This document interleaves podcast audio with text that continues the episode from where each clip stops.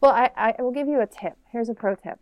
Um, put up your posters with those 3M strips, and after a year or two, they'll start to fall off your walls and scare the shit out of you. Let the posters make the decision when they're ready to come down. Kind of reminds me of like when I was in my teens. Uh, I used to hang posters of girls on my ceiling, and using sticky tack, and that was the scary thing too. Is in the middle of the night you hear it rip off the ceiling and just fall on you. Numerous times that has scared the shit out of me at night, middle of the night. And that stick tack, it left like an oily residue when it, when it was finished. So Yeah. like you had the corners that you could only put the stick tack because you couldn't put it in the middle of the poster. It would co- it would like oil itself through. Right. I too Yeah. had a poster on my ceiling. It was just Jeff Gordon because you know he was so handsome. He was the Ben Solo of my day. See, you said Jeff, and I immediately thought Goldblum, and it did No. not go Goldblum, and I was very surprised there. I went through a NASCAR phase. Yes. Tried doing that in an all girls school. It was, it was interesting.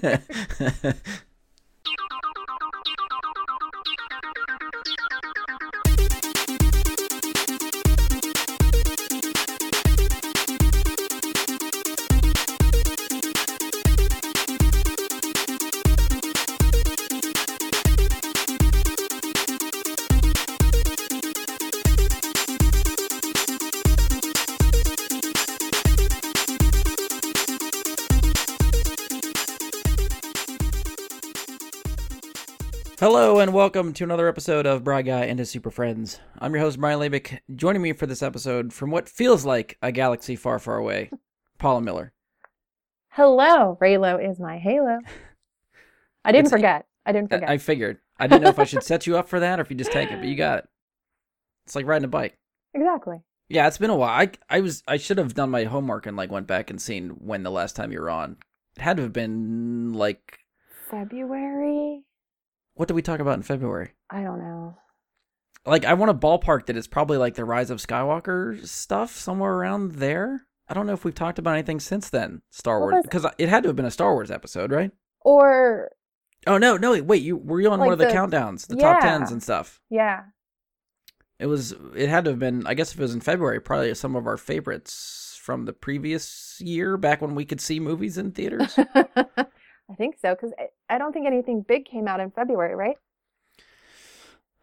that might have been the last month we actually had some decent stuff, but I can't remember what exactly. I feel like one of the last movies I saw in the theater, which was around February, was probably Sonic, but I don't think you and I probably talked about Sonic on the show. No.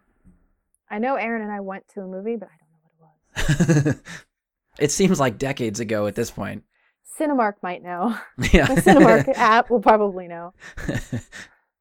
Uh, all right, so for this episode, uh, we've got a slightly different format since I'm kind of making this up as we go. Uh, the thought for this episode, which sort of actually came from a conversation with Josh as him and I were texting, uh, was basically to see uh, what Paula thought about a very specific episode of The Mandalorian. Uh, now, with, with that being said, Josh's idea, you know, I wanted to include him since it was sort of his idea, include him in the discussion. Uh, due to some scheduling conflicts, I can't get Josh and Paula to record at the same time. So we've done episodes like that in the past where I've had to split up recordings. Um, normally we record the first guest and then I'll record the second guest and sort of just paste those two conversations together.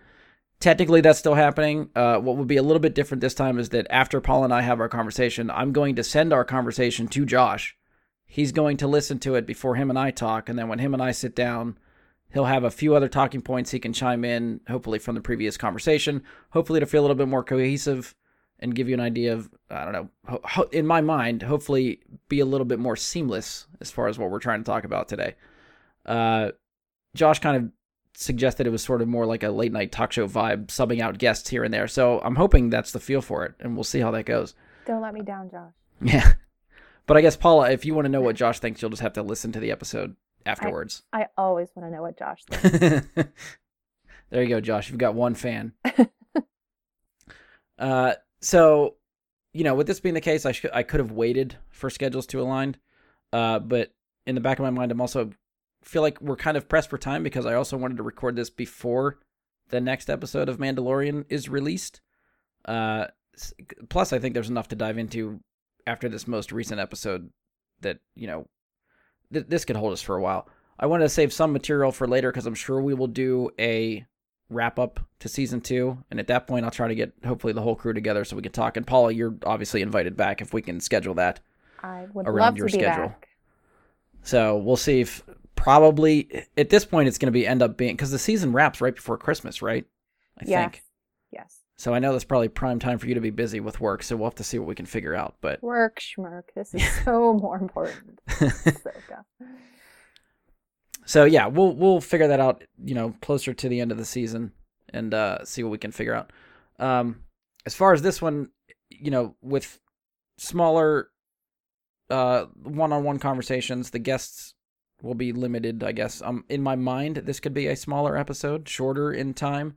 Uh, but it's Star Wars, so who the hell knows? We could still end up talking for two hours. Uh, if this fits the bill, well, either way, because it's the only name I have for this sort of thing. I'm gonna call this a mini Mando episode just because I like the way that sounds. Oh. So if if this fits the bill, hopefully we can keep it a little bit shorter. We'll see where we go. Um, but I think it's enough setup. So I'm gonna throw out the spoiler alert for this episode. So for anyone that isn't currently caught up on the Mandalorian, which is up through what is this chapter 13? I believe so, yes. So this is the fifth episode of season two. That's what we've watched. That's what we're going to talk about currently. So the last episode that airs that, that aired that we have seen up to this point is titled The Jedi. Uh, so keep in mind this. By the time this comes out, it'll be after the next episode is is out. So chapter fourteen will probably be out by the time this is uploaded. So we're not going to talk about anything on that show. We, recorded this before that on purpose. I don't want to get distracted by that episode. I want to focus on sort of what we what we have so far.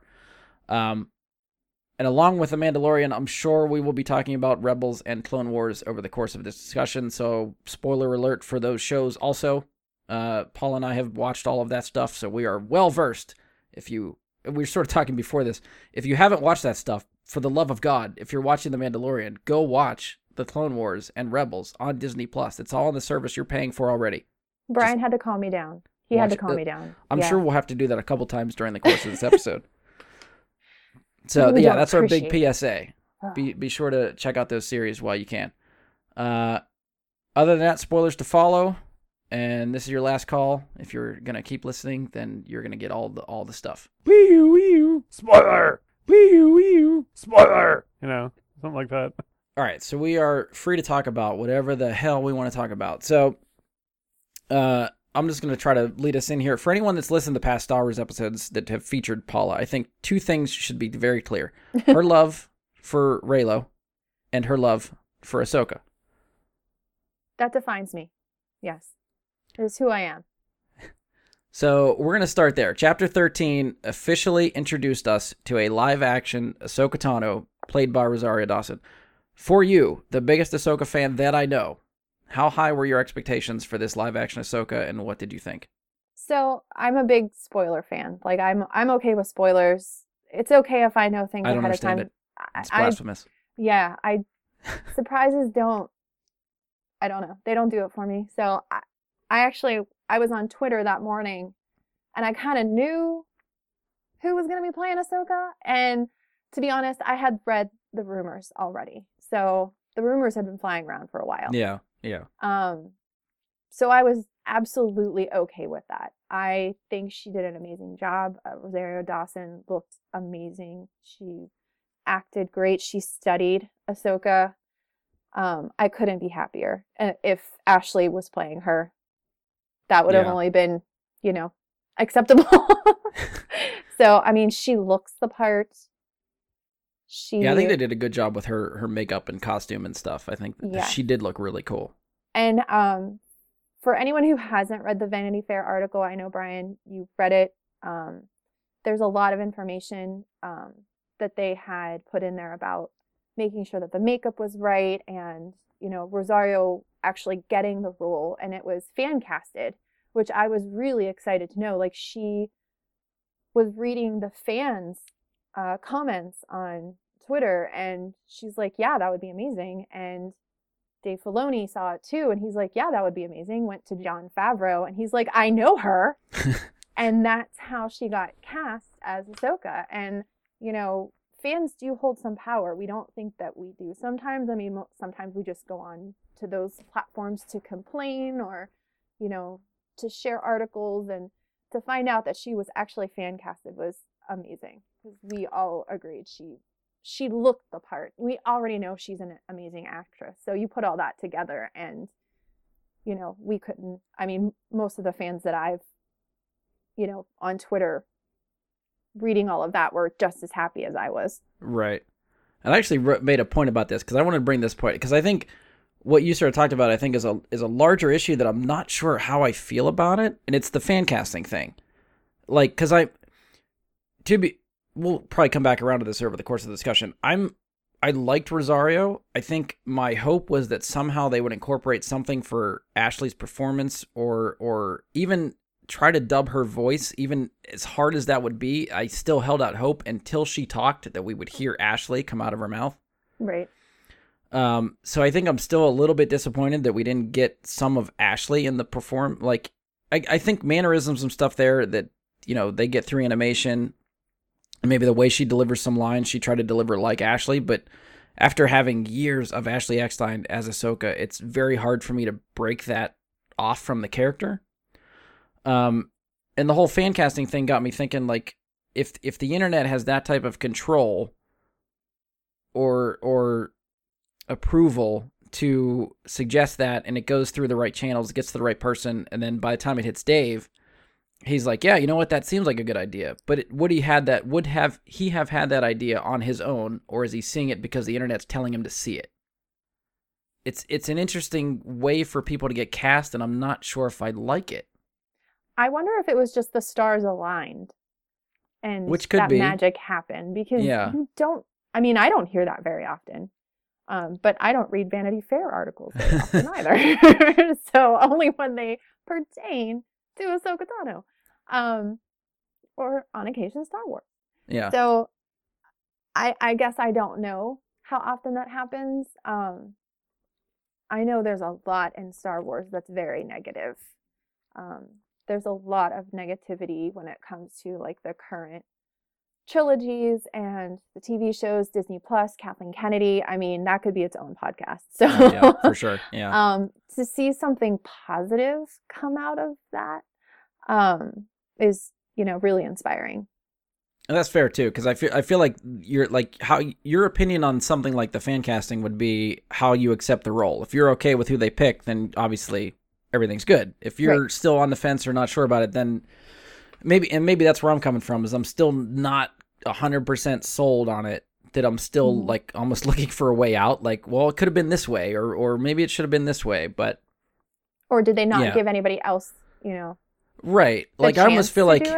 Ashley would have I, I would have liked to know that they tried to give her an opportunity to do it and for some reason it didn't work. And maybe it's just physical appearance because Ashley's a, Mhm. a tiny girl and maybe Right. they wanted Ahsoka to be a little bit taller and bigger to to since she's more of an adult now. Had we had teenage Ahsoka, Ashley I think would be perfect for on-screen Ahsoka. Right. Um, but yeah, I think it's just.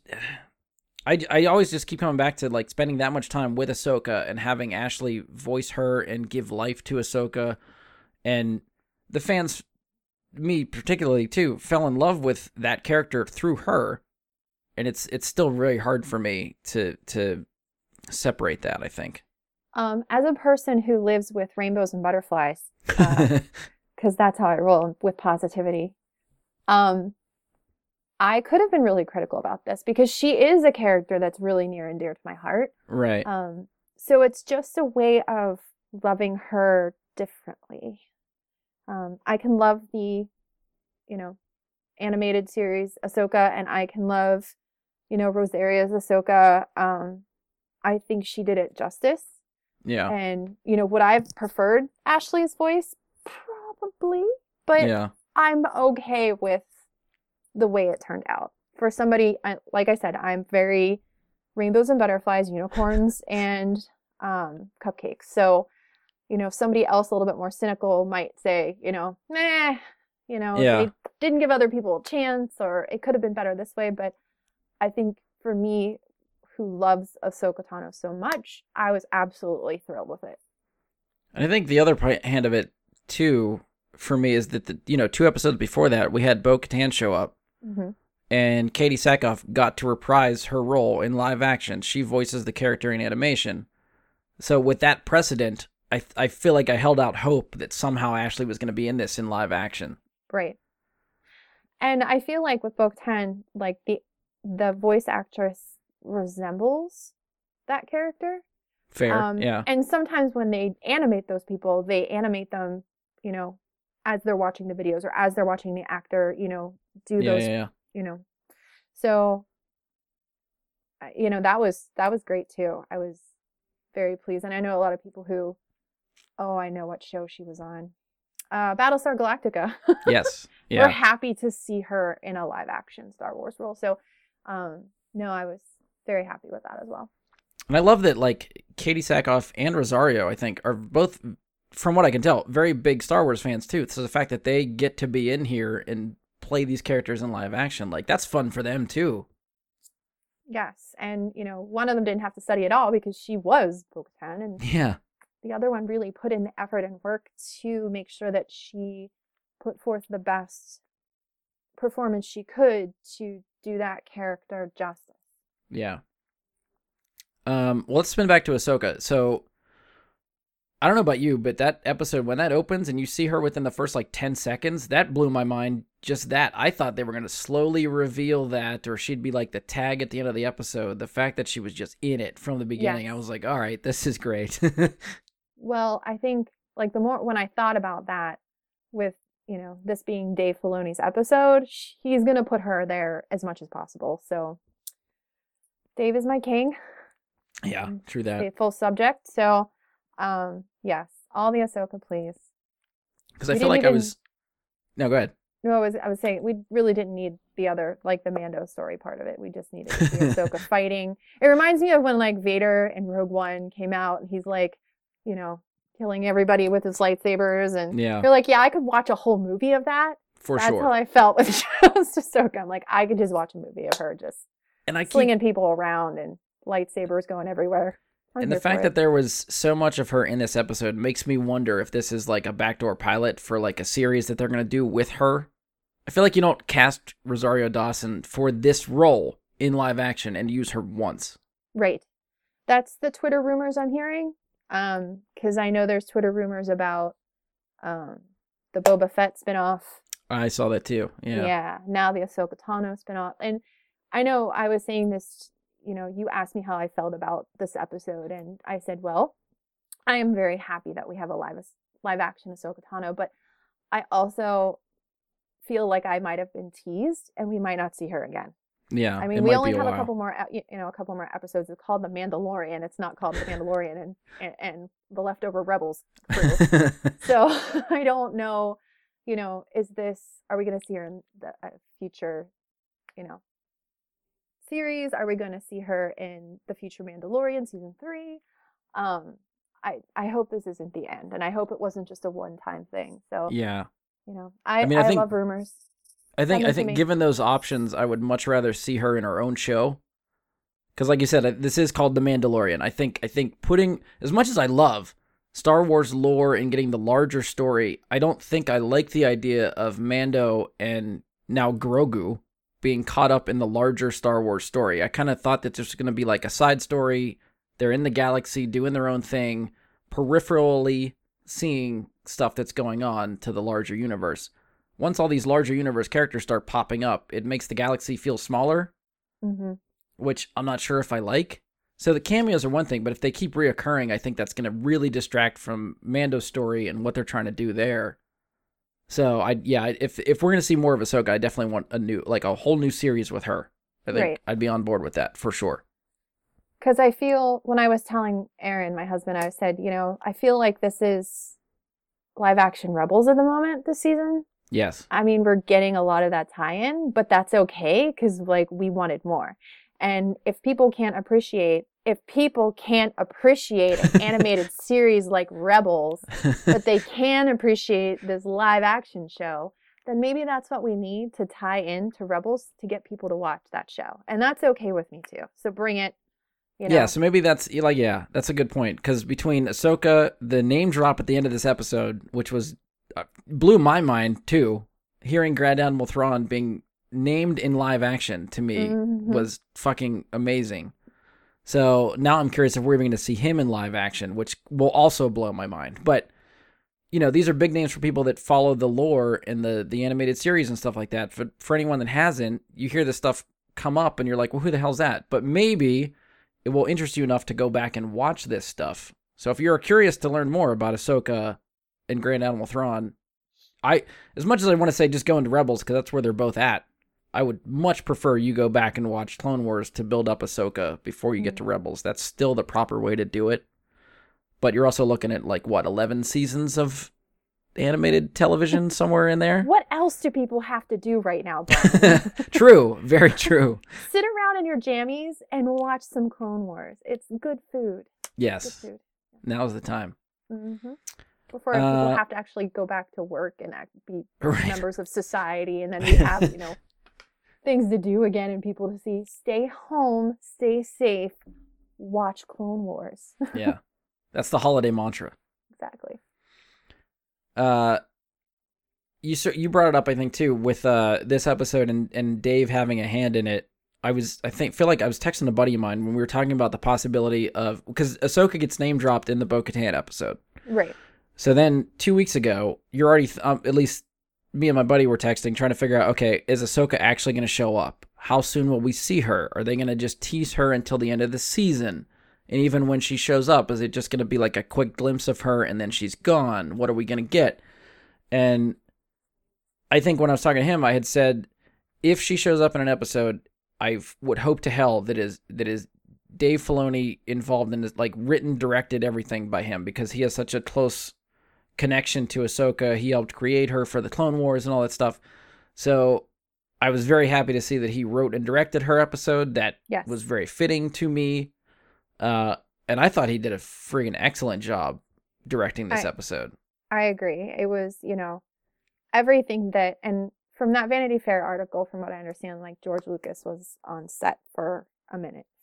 And, you know, it had that old Western samurai vibe to it. And it was just visually, it was beautiful. Um, in the, you know, the forest of, you know, burnt trees. And it, it was just, it, visually, it was beautiful. It was a storyline that flowed. I mean, it was what, 47 minutes? And I felt like it was five Oh yeah, it was just so good and it just when something's that good it just tends to go really fast and the storyline was intriguing and you know we got a little shootout at the end which was pretty awesome um but yeah i i definitely commend dave for his you know his episode the way those one the it's got the same sound effects from Rebels, her lightsabers, which Yeah. I love because they they sound so unique compared to the other sabers we've seen in the series in Star Wars, it just in uh, like period.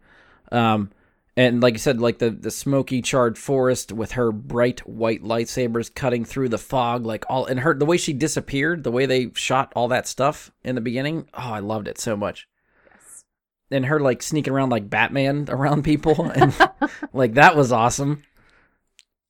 um Yeah, there's so much to point out. and the the the final scene with and I am so sorry I was trying to find the name of the actress um that she battles at the end you know the boss battle at the end. Oh yes, yes, yes. um I, I sadly don't know her name either. uh, it was choreo- choreographed so well. Yes, and I'm like wait a minute she's gonna go against Ahsoka? What? And then she has the you know the Beskar staff and spear and I'm like oh shit this is gonna be something. And it was. Yeah, edge of my seat. So good. And I love that we finally got to watch a whole movie of that. I love that we finally got to see too what Beskar can do against a lightsaber.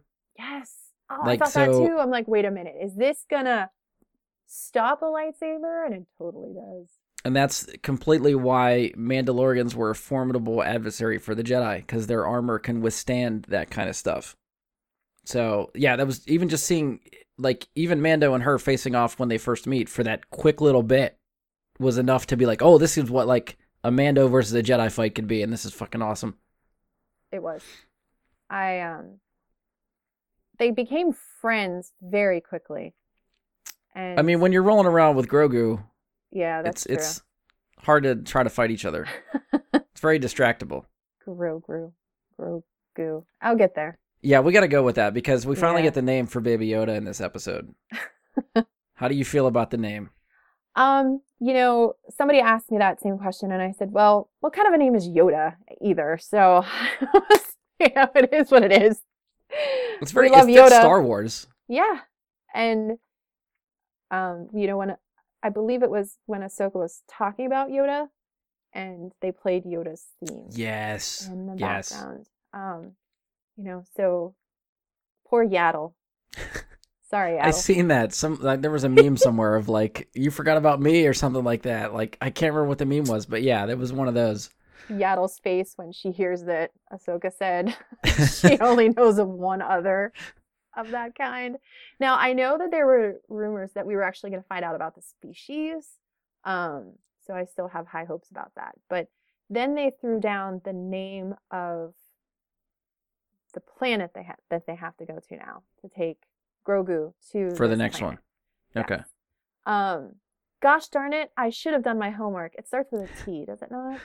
I you know I completely meant to rewatch the episode before we did this, Yeah. and I still haven't got to it yet. So I'm the name is slipping my mind also. So I went to Wiki- Wikipedia. Yep. Yep. Yep. That's what Star Wars people do. And apparently, it is um, the planet where the Jedi Order, where the Jedi were first created. Um, yeah. Okay. So it is. It is the planet, the place. So I have lots of speculations about that as well. Um, but that's where he has to take little Grogu. Well, let's Um, spin there because I, I yeah. do have a question because she mentioned Mando taking Grogu there to access an old Jedi temple to sort of decide his his destiny, his fate. And she even mentioned specifically that if he does this, a Jedi could come looking for him. Do you think she has someone in mind, or is that just general? There's got to be Jedi out there. Somebody will come for him.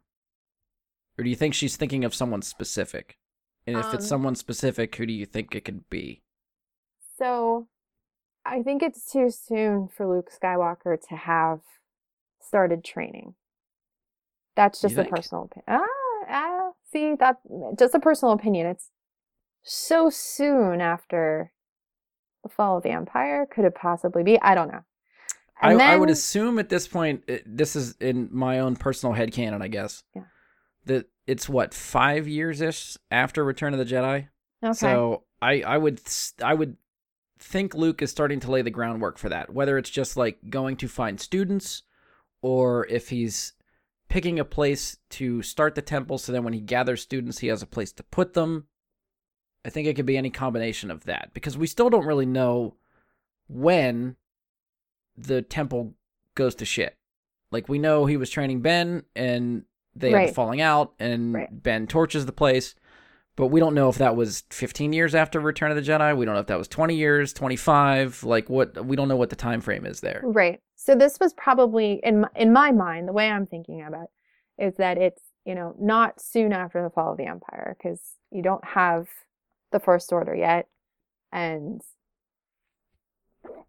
he could possibly be, you know, starting his temple. This is a way for him to come back. Everyone's like, Sebastian Stan should play young Luke Skywalker. I saw that fan casting too. I'm okay with that. We've been saying that for a while now. Um, it could be him. Everyone's like, Mace Windu's alive. I don't think Mace Windu is alive, but that's a possibility. We don't know who survived Order 66, and that's what's really cool about Star Wars is it can create all this shit. Yeah. They could say, hey, you know, little Grogu, Grogu survived. Who else is alive? Yeah, I did know? see the meme of like the the screenshot of Revenge of the Sith when Anakin ignites the lightsaber in the room with all the younglings, and then there's Grogu peeking over the chair. Like I've been here the whole time. I mean, who saved him? We right. That's the other question or where- too. You know, was there a toddler time room for those kids? you know, where there's different ages in there. So we don't know how many little, you know, how many rooms Anakin went to or who survived or Yeah, he know. only hit the five to ten range. He forgot he didn't go to the room that was forty and Yeah, the over. babies, you know, who knows? You know, that's that's the cool thing is that you know we have all these crazy speculations about you know who saved him or did he save himself or what Jedi are alive or you know maybe not quite Jedi, maybe just people with you know force sensitivity. Who knows? Who knows who's, who's still on that planet? Yeah. You know, we don't know. So, So, in the whole speculation sphere, like if we get Luke, would you like Uh-huh. to see another actor portray like a younger Luke, or do you think they should do Mark Hamill but like de-age him? I mean, so Solo, Yeah, um, you know, with Han Solo, yeah, Alden, whose name, whose last name I. Yes, that sounds right. yeah. I mean, there were times when he did look like, if you squinted, Harrison Ford. like it's it's a very delicate thing, and you know when they did, you know, at the end of Rogue One when they had Leia or, um, Tarkin was in there too. yeah. So I mean, they could do so much with CGI. I just don't know if I want them to do that. You know, if we could get Sebastian Stan on board, we're okay with that. I mean, there's all kinds of like deep fake videos now, which I don't know what goes into a like deep fake software, but because everyone is doing it, I feel like it's either really cheap or really easy to do, Yeah. and it looks good. Like I think that could pass if they did something like And that. I would absolutely be okay with that. Like, let's take advantage of Mark Hamill while he's alive. Yes, Like, please, I mean, I know you. he's not like super old, but like, you know, Give he obviously wanted I'm to do more with Luke, and I think he was still, regardless of what he says, I think he's still a little bit disappointed of what he had to do with Luke in Last Jedi. Yeah. So give him another go round of Luke and let him have a little bit more of a send off for that character or something. Just another chance to portray what maybe he thinks Luke should be. and I think we would love a story about what happens with Luke in that time frame too. Hey, another spin-off? Sure. Yeah. Give me Yeah, I'm all all for the it. spin-offs. And then I want these people who hate on Disney and Disney Plus to shut the fuck up because Yes. we're getting some good shit. So Yes, stop I hating agree. on Kathleen Kennedy. Leave her alone. Send her flowers and chocolates. we have the Mandalorian now. Well, if you talk to those people, they don't think it's Kathleen Kennedy's doing. They're going to put all the uh, goodwill and celebration on Favreau and Filoni. They don't even Of think she's part of the picture. She's Um, sitting back, counting those stock options. I know. I will defend her too. Yeah. I think she's doing a great job. Yeah. And I'm, you know, I'd be fine with all the spin-offs. Like Disney has it now. We've waited, you know, 20 years for more Star Wars content. Now it's being rammed down my throat and I'm okay with it. I am ready to choke on all the Star Wars stuff. Give me the There's the quote. Give me the Mando. Put that on the poster. I will I am ready to choke choke on, on, all the Star Wars. um, um, yeah, I think you know they. I, I don't think they have a clear idea what to do with the movies. So if they want to experiment with spin-off series and limited mini series or whatever they want to do on Disney Plus, I think that's definitely the place to do it. mhm. So I, I I'm with you. Give me whatever you want to create for this service, and I will watch it. And I, I think the problem is the waiting. I am an impatient person. Um, and it's like, well, Paula, you waited 20 years for all of this Star Wars content. Yes, well, now I want more. Now they teased me. And now they're like, look, it's Ahsoka and she's a real girl. She's Pinocchio. and I'm like, oh, that's great. What episode. Can I have some more, please, sir? Please, sir, can I have some more? Um, yes, I think that's my problem now is that I'm getting spoiled. See, I do like this. Like back to waiting a week. Like, granted, in between seasons, it's a really you know months to a year before we see more Star Wars. But even the episodic nature of the series, having a week in between episodes, I kind of like that because it lets us do these type of conversations where we can speculate each week to see what's coming up and what's going to happen Yeah. next. Like that's sort of the fun water cooler type of conversations that TV used to do until mm-hmm. Netflix came around, and then it's like you try to talk to someone who's watching something on Netflix, and it's like, well, wait, how how far in are you? You're you're five in. I'm only three in, so we can't talk yet. and I'm I'm absolutely okay with that. I've never been the type of person to sit down and, you know, binge watch 30 episodes at a time. Um, Yeah. I don't have time for that. I do have time for a 30 to 40 minute episode once a week. Right? Yeah. Um, and that I'm fine with it. And then I get on Twitter and I see what everyone else is saying. There's your sit- water cooler. yeah. Twitter is the water cooler. you know, I get up in the morning, I take my morning constitutional, I sit on the toilet and I read Twitter. How it rolls. Isn't that what America does? You've got a schedule, damn it. I do, and I'm very regular. You're welcome, everyone. yeah, more Um, details than anyone wanted to know for the show. So welcome. I wouldn't be me if I didn't talk about poop. That's fair. So That's fair. yes, thank you. Um, but I, I, I really have enjoyed this season and the Rebels tie-ins. Um, I I wish. I mean, we we saw a little bit about um what looked like s- pickled Snokes in the background. Did you see those? Was that this episode or was it last episode? That was- oh crap. the the the one before that.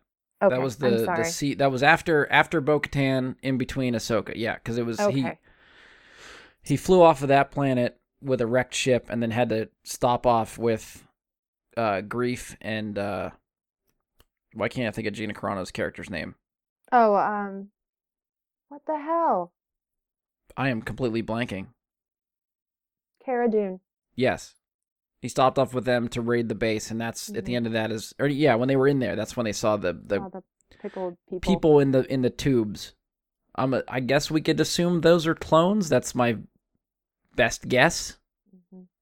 But I didn't like freeze frame on the on the shots or anything to get try to get a good look at what they were doing. But they, the one thing I missed when I watched it, but I think sort of reading up and checking stuff out after the fact was during that episode when they raid the science facility and they're listening to the hologram from the scientists. He's when he's talking about the child, he talks about the highest M count, which is the closest thing we're getting to Midichlorians? mentioned in anything that's not a prequel. So that little nod was fun, I think. Which Definitely. you know, if you go back to to you know Star Wars lore wise, go back to Revenge of the Sith when Sidious sits down with Anakin to talk about the legend of Darth Plagueis and how he could manipulate the Midichlorians in a in a being to create life. So, if this science experiment is messing around with some type of possible clones and they're looking for things with high M counts, I think it's fair to assume they are trying to create life or give life to these clones by taking blood from Grogu. So, my concern now is when they take him to this planet and put him at this, you know, this Jedi temple. Um, hopefully, the right people come along. I mean, you don't know who's going to get this message. Well, the ship is still being tracked. Oh, that's right. They have yet to pay that off. Yes, So shit's going to hit the fan at some point. right. So they're looking for the child so they can, what we're thinking, create these clones. I don't And know. what we don't know- track. Like I feel like the internet is speculating it's it must be Snoke because those are the only clones we know about. But it they could be clones for anybody. They could be a clone army. They could be Palpy. a clone of someone else. Yeah, a clone of someone else important. Who knows? It doesn't have to be Snoke. I don't think. I just like saying pickled Snoke. Pickled anything is good, right? Exactly. Delicacy. But again, like that could, you know, it's again hit or miss for me where I like learning the lore of what's going on in the universe, but again, having this guy stumble through, like having Mando sort of stumble through and accidentally stum- find himself getting caught up in the larger plan for the universe and what we know is coming. I don't know if I don't know if I want that. It's eh, because again, it, I don't know. It's a fine line, I guess. I just, I wonder how far they're going to go with, you know, Baby Yoda's storyline. Yeah, Like, is this, you know, I I've seen the merchandise and it's like a clan of two, is you know what shopdisney.com is selling. Um, so how long is this going to go for? Like, it's obvious, you know, when Ahsoka says there's an attachment there, and that can, yeah. you know, be a good or bad thing. Um, she's seen it before. Anakin. oh, sorry. Um, I had a Grogu in my throat. Um, Too much Star Wars down there. too much Star Wars. I'm choking on Star Wars. But no, really, how far are they? You know, is this what the Mandalorian is? Is it the story of him and Grogu together Right. forever? Yeah. besties. Um, is he going to So raise him? Is he going to take them, you know, to the temple? I mean, I don't even think they know. Well, they probably know the story or where it's Right. going to go. But you know, So I have- limit. I have, I have a theory that's it's a lot of conjecture, but I think it, it it's a question I've been wanting to ask you, and I wanted to do it on the podcast because I'm curious how you're going to spin this. so, given uh, I'm trying to I'm trying to figure out how to do this without like burying the lead. So again, we've sort of just talking about. Ahsoka tells Mando take him to the Jedi Temple to uh see if see if another Jedi will come along to train him and sort of take him under their wing. Right. So let's assume that the Jedi that comes up and finds him is Luke Skywalker. Luke Skywalker is recruiting for his Jedi Temple. So at that point, Luke takes Grogu to the Jedi Temple. Now we know the ultimate fate of the Jedi Temple, which is Ben Solo loses his mind and kills everybody. What if we follow that to its conclusion and Ben Solo is the one to kill Grogu at the temple? How will you react to that revelation? How am I going to feel? I don't know. I mean, he has his reasons. Already he's justified. It's done. Uh, I mean, he can do no wrong. he got a Snoke and a Palpatine in his head, and Grandpa's in there too. I, you know, I would have a hard time sorting my feelings out as well. So, you know, my dad's never home. you know, my mom's a politician. I mean, my uncle tried to kill me. I would, I think I might lose it too. I mean, you know, so that gives him the Oh. excuse to kill the cutest thing in Star Wars like ever. way to put me on the spot. That's why I wanted to do it while we were recording. Yeah. It's gonna be on so record. at that point in time, we got another 20 years. We're looking at like, I don't know, you know how, you know, saucy Teen Groot was? Just imagine Teen Grogu, you know, in his, he's starting to talk now. He's got his sass. I mean, he, he probably had it coming. So, So you're still siding with Ben Solo. He can do I no mean, wrong. yes. Okay. I just wanted to set the record straight on that Right. hypothetical scenario. when we started podcasting today, there was two things that define me. Reylo and Ahsoka. This should I- not be a surprise. I thought about putting your love for Grogu in there too, because I know like yeah. your ba- your Baby Yoda merch and the stuff that you've looked at for Baby Yoda stuff, I think has been Yeah. up there too. So I know that's he's high on your list also. I'm not a big fan of children. Um, but when it's green with big ears and squeaks, then you know my my cold dead heart melts a little bit, comes alive, and I get a beat or two. Um, yeah, your heart I- grew five sizes that day. it did. um, I, I mean, he's an escape artist. I'm guessing he he fled the scene again. That's what I'm. That's the story I'm. yeah, I mean, with. yeah, you could definitely spin. They could retcon that if they wanted to. If if they Oh, yeah. retconned him in the Jedi Temple that he gets away from Order sixty six, then I think yeah, he'll be fine. So but, I another mean- thing is, well, I'm just thinking because ultimately we don't. Again, we don't know the fate of Grogu. right. So by the time we get to 30 years out or 35 years out, we get to Force Awakens, there are still like no Jedi around. So trying to follow the breadcrumbs, if Luke Skywalker had found Grogu and taken him to train him, you would think he would bigger be a bigger presence in the galaxy when they need him. So did something happen to him before that? Did he never get trained? Like I, I, I feel like either he's dead, he's in hiding like Yoda, or he never got trained. Like I feel like those are our options. I feel like the the Jedi were very the the people who survived. We don't know who survived. Right. I mean, we know Kanan survived. Um, his master did not. We don't. We don't know what you know Jedi in training lived after Order sixty six. Who was Yeah. protected, and you know we're lucky enough that with Rebels we got to see kind of Kanan work through that and be able to train Ezra because there's force sensitive people out there, but they're not being trained because Jedi are probably far and few between now. right. So, you know, when he goes, when he's going to this temple that's, you know, Mando is taking him, Din is taking him to, um, you know, in this timeline, we don't know where Ezra is. Like, is it after, you know, he gets sucked into space with his space whales and Grand Admiral Thrawn? Is it before? It should be So- after, right? Because and this Ezra was on my list of people to possibly show up if if Grogu accesses the Jedi Temple. Because I feel like if we're getting name dropped for Grand Admiral Thrawn, then Ezra's got to be fair game too. Because at the end of Rebels, the two of them blast off, like you said, with the space whale, Right. and then the epilogue for Rebels is right because Rebels takes place right before Episode Four, is the majority of the show. hmm And then at the end of the show, it's sort of when the rebellion starts to get started. They have, you know, it sort of bleeds into a new hope and all that kind of stuff. And the epilogue that we see you know Sabine and uh, Ahsoka setting off to find Ezra is the like Sabine's narration is talking about the Battle of Endor and how the Rebel Alliance won. So if this is if Mando is five years after Return of the Jedi, Ahsoka and Grand Admiral or uh, Ezra and Grand Admiral Thrawn are either missing for five years or if they've popped back up in that five year gap. Right.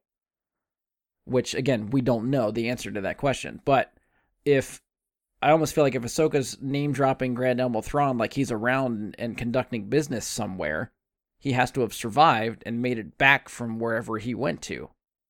And if he can do that, I'm going to assume Ezra can also do that. So the bigger question remains did Ahsoka and Sabine find him? Why is Ahsoka not actively still looking for him? Or did she just leave the task up to Sabine because she had other stuff to take care of? So maybe they split up thinking that, you know, obviously, though I'm so ashamed I don't know the bad guy's name in this episode, but the woman who, you know, was in charge of this town. and obviously, Ahsoka believes that she is working for Grand Admiral Thrawn. Um, so how long has he been in power to have control of this woman? And where else does he have control? So is that possibly, you know, Ahsoka's spin-off show is that, you know, she's cleaning up the mess that is kind of out there that Thrawn has created in the midst of no empire. What role does he have in creating like the first order? You know, Right. when we come into the Force Awakens, like the First Order's already up and running, and you know, creating Star Killer Base, and what what's the in between, and what does Thrawn have to do with it? And did I not read enough books to tell me that? There there are never enough books. Right. I have not read Uh, any of the Thrawn books. Shame on me. Um, Well, I think I think the Thrawn books purposely take place outside of what we know from the animated series and stuff. Like the ones that I have read have taken place well before his appearance in Rebels. So they're filling in the backstory and and prequely stories to where we leave off. So I don't know if they've ever. I know there's more. Like I've read two of the three from the first Thrawn trilogy, and I know they're just kicking off another Thrawn trilogy.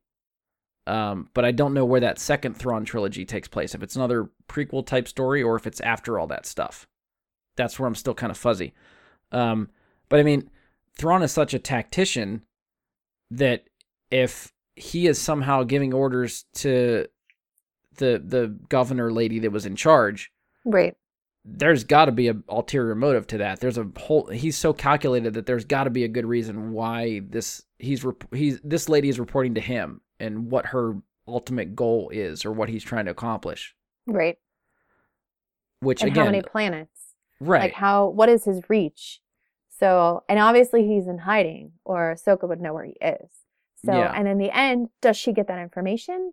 I'm guessing that she does. yeah, Um so I just yeah. Which means going back to Ezra, who, you know, who's Grogu going to reach out to? Who's going to answer his call? We don't know. It could be a Jedi, we don't know. It could be Ezra, it could be um Leia. It could be yeah. Luke, we don't know. Not Kanan. Tear. Spoiler. Um, I I also the other thought occurred to me for the temple is what if it's just like a force ghost? yes. Like what if we get Anakin or Yoda or you know Obi Wan or or some some force ghost somebody that would communicate with Grogu too. I think that would be a fun cameo too. But I don't again I don't know what's on the table. I feel I feel like Frank Oz is the obvious choice. Like have Force Ghost Yoda show up and talk to Grogu, being the same species and all. I think that's the best way to go. I don't think they're going to do that again. That's just my opinion. We, you know, we got him in the um the Last Jedi. And I guess it makes less sense to have one of those characters for Grogu because they have no connection to him. Right. Unless like the only way it could work for Yoda, I would think, is if Yoda's the one that got him out of the temple. I've also read that uh, Grogu is the love child of Yoda and Yaddle. Well, I mean, that's the obvious choice. The only two other species we've seen of that. So, Christmas miracle. I mean, if Palpatine can have kids, obviously Yoda's going to be able to have kids. So what the hell? Gross. So Let's gross. just retcon it all. Screw it. Yoda's over there telling Anakin not to get married and have kids. You know, he does it himself. There's, yeah, that's a big retcon if they do that. That is my least favorite storyline in Star Wars.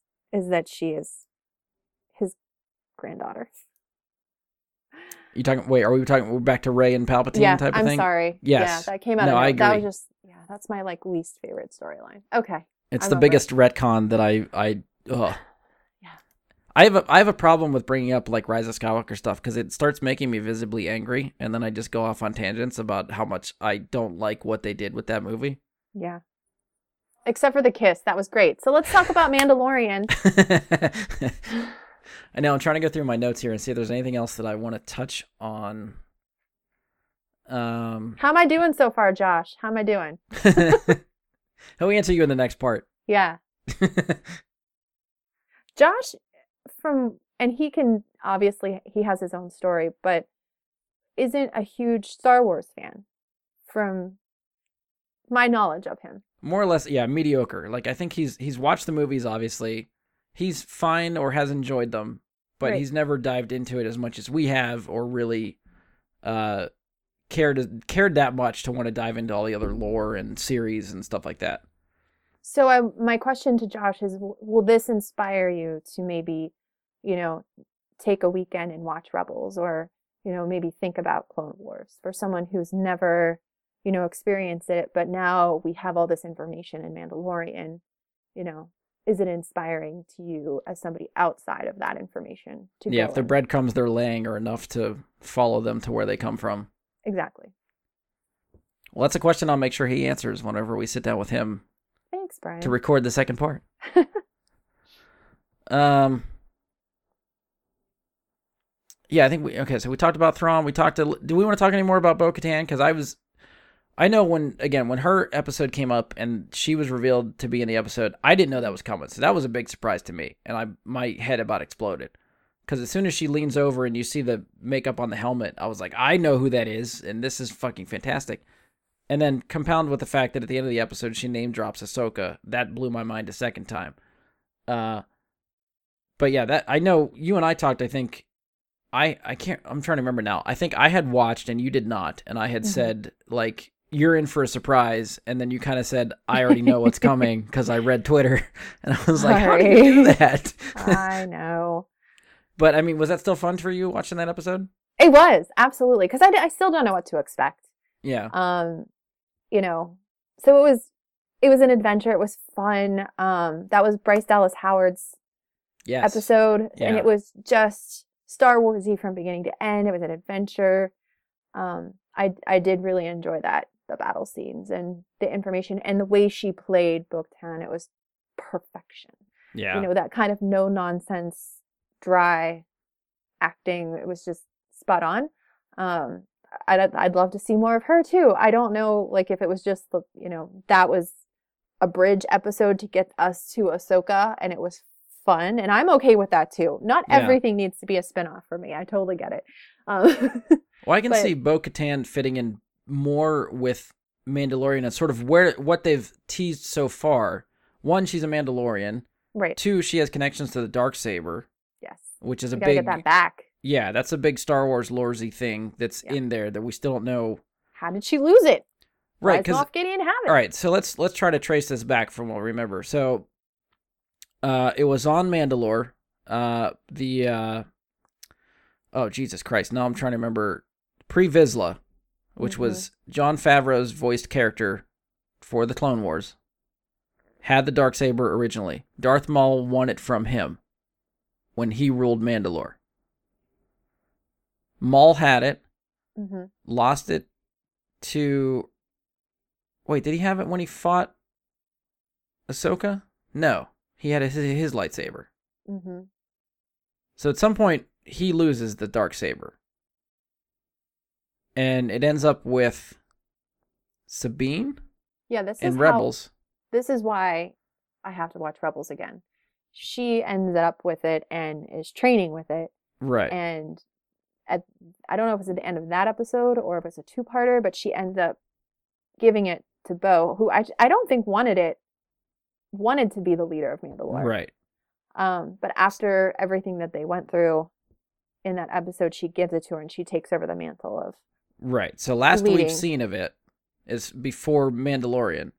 Bo Katan had it on Mandalore hmm as they were free of any type of rule. Like they were Mandalorians were in charge of Mandalore at that time, and Bo Katan had the dark saber. So between then and the beginning of Mandalorian, Moff Gideon has somehow either taken over Mandalore or or had some sort of insurrection there, and now he's got his hand on the dark saber also, which apparently seems to have splintered the Mandalorians because they're all divided everywhere across the galaxy. And you know, with Mando taking not taking off his mask and like freaking out because they took off their masks Right. or their helmets, you know, that was to me a little bit confusing because I don't know enough about his journey. Because they keep showing like picture, you know, spots of his backstory, Yeah. and it, I don't know if it's just me not connecting the dots correctly or or why his clan is different than, you know, the clan that can take their helmets off. Well, that's I think I, I guess I didn't really think twice about it until that episode with Bo Katan, but like I went through how many seasons of the Clone Wars and Rebels where you see other Mandalorians taking off their helmets, and then you get to Mandalorian and no one removes their No. helmet, No. and suddenly it the thought didn't even occur to me that I had seen other Mandalorians take off their helmets in other series, and that why this shouldn't be weird. Suddenly, I just accepted it, like, oh, okay, yeah, that's what, definitely what everybody Right. does. Yeah, no one does that. And it wasn't until the episode where Bo Katan shows up, takes off her helmet, and suddenly it's a big deal. And I was like, Well, no, wait, yeah, that's normal for them. They take off their helmets all the time. Well, even with Timothy Olympi- Olyphant's um, character, and he takes off his helmet. He's like, "You're Yeah. not Mandalorian!" Like immediately, "You're not Mando." Right. So it's that's another story in itself. You know, what Yeah. kind of journey has he been on, and what's you know all of the Mandalorians that were in season one, none of them took off their helmets because this is the way.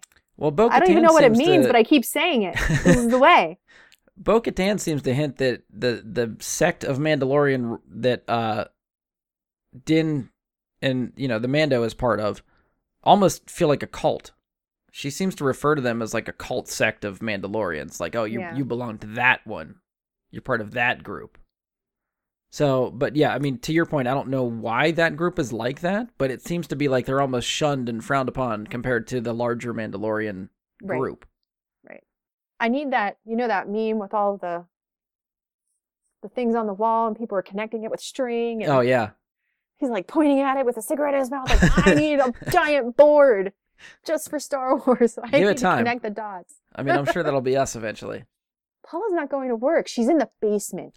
She's at her board.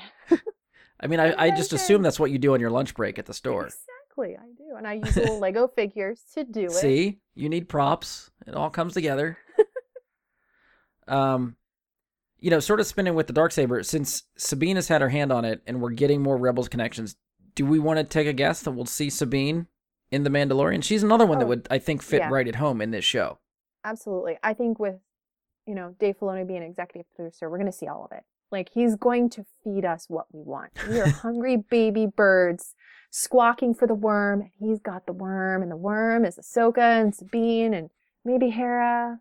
Your your metaphors are on point tonight. I just want you to know you. Two days off will do that to you.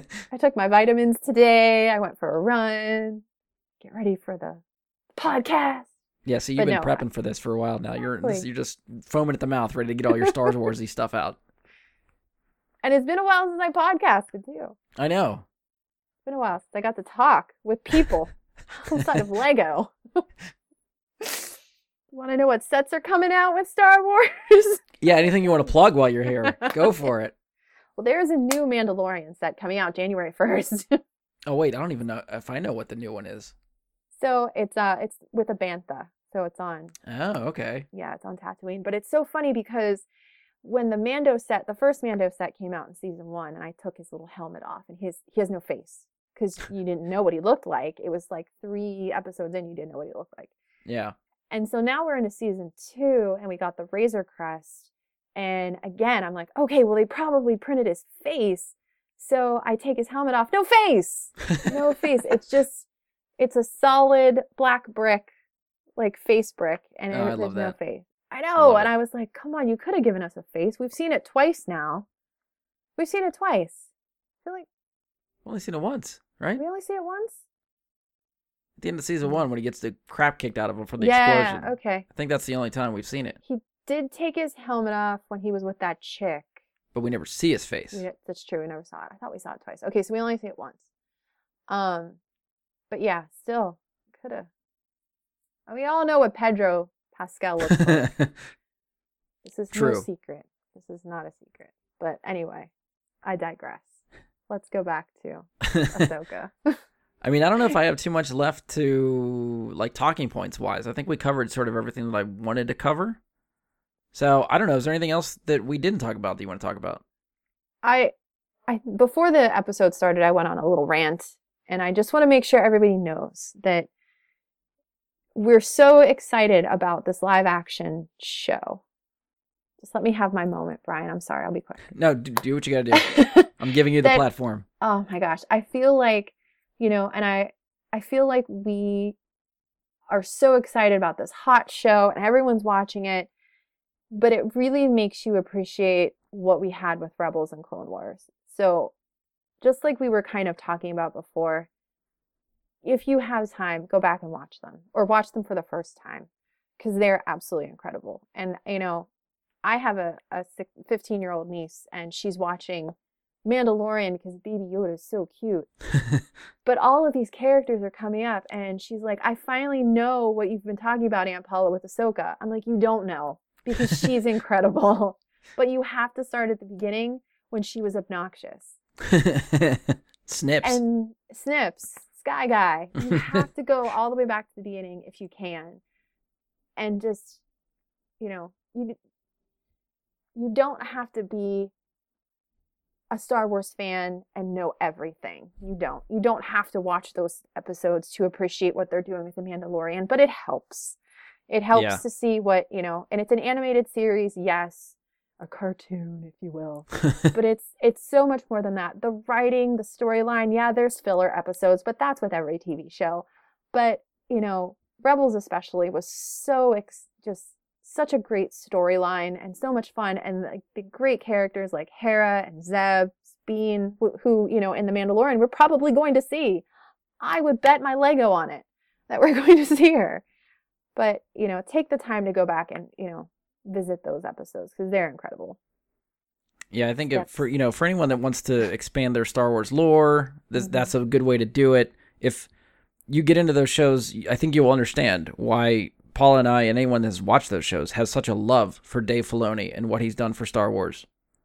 Like he he when they did Clone Wars, George Lucas had a very big hand in Clone Wars. Dave Filoni was basically like his protege. Like George Lucas was teaching Dave everything about Star Wars, and that's where Dave gets his knowledge from. Dave Filoni is the closest thing we have to George Lucas that is involved in Star Wars right now. So if you want to see George's influence in Star Wars, for the love of God, watch these shows because they are It's- amazing.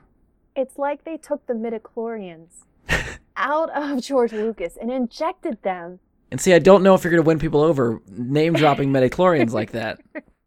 into Dave Filoni. like he was a clone pickled in a jar. and it all And comes back around. And they grew him. Uh, And- so I guess that's Ben pretty much, Solo saved them all. of course, that's how all stories end, right? Happily ever after. Happily ever after. Uh, for the most part, that's all I got. I didn't know. We'll just end it with. Do you have any other predictions or speculation you want to go over for the remainder of the season? Um, I'm very intrigued. Like usually, I I have some type of spoiler or someone's revealed something on Twitter about what's going to be happening. I have no idea. Well, that's And good because I wanted you yeah, to keep a- that to yourself anyway. That's that's a first for me. That you know, oh, I would never, you know, I would never spoil things just because I like spoilers. Um, but I'm I'm really intrigued about tomorrow's episode. So, yeah, I might Yeah. have to watch it in the morning before work. well, you said you start what one o'clock, so you got plenty of time in the morning to watch it. Plenty of time to drink my hot cocoa, or even watch it on the potty. yeah, we can do that now. Just take your phone in the Yeah. bathroom. It's all good. I wash my hands. Everything's fine. I know. I was thinking I was talking to somebody at work today that this is the, the first Friday in like two or three weeks that I actually have to go to work. I haven't had off this Friday. So like I got used to my little routine of waking up first thing in the morning to watch Mandalorian and now I got to wait all afternoon before I can get home and watch it. So it's going to be a long day tomorrow waiting Yeah, to watch that show. I've been er- working early on Fridays, so I'm closing on a Friday, and it's why I gotta hopefully watch it in the morning. But if not, I'm sure Twitter will tell me exactly what's going on. Oh, for sure. yeah. By the time you start work, it will be out there. Thanks, Twitter. Which is going to be the other hard thing is I'm going to have to avoid social media all day tomorrow because yes. I know it's going to be out there, hmm which is hard enough as it is. It's a side Um, quest. It's yeah, gonna be a side really, yeah. Just find something to do at work to distract yourself from from social media and and hmm you know not working. Maybe actually try to do work while I'm there. We'll see. It's so it was so hard this week not to like correct people about Baby Yoda's name. Like, don't you know? Because we have Baby Yoda product in the store. It's Baby Yoda. I'm like, is it? does Is it say does it say the child on the stuff or does it? It's it says the child. So okay. Disney does not want him referred to as Baby Yoda. Yeah. So every all the product that comes out is the child. Yeah, which is fine. I'm okay with it, Disney. Yeah. You know. I I'm wonder okay now that we have a name if they're actually going to change Yeah. all the box art to Grogu. Grogu. It'll be interesting when the product comes out in January, what it actually says on the box, because Yeah. the product is already created, and I feel like if it would have said Grogu, there probably would have been leaks already. oh, true. People people just can't keep their mouths shut. yeah. And the leaks usually happen in Europe, like we hear a lot from. Yeah. So Fair. I have a funny feeling it would have, it would have come out. Someone would have snapped a picture and been creepy about it.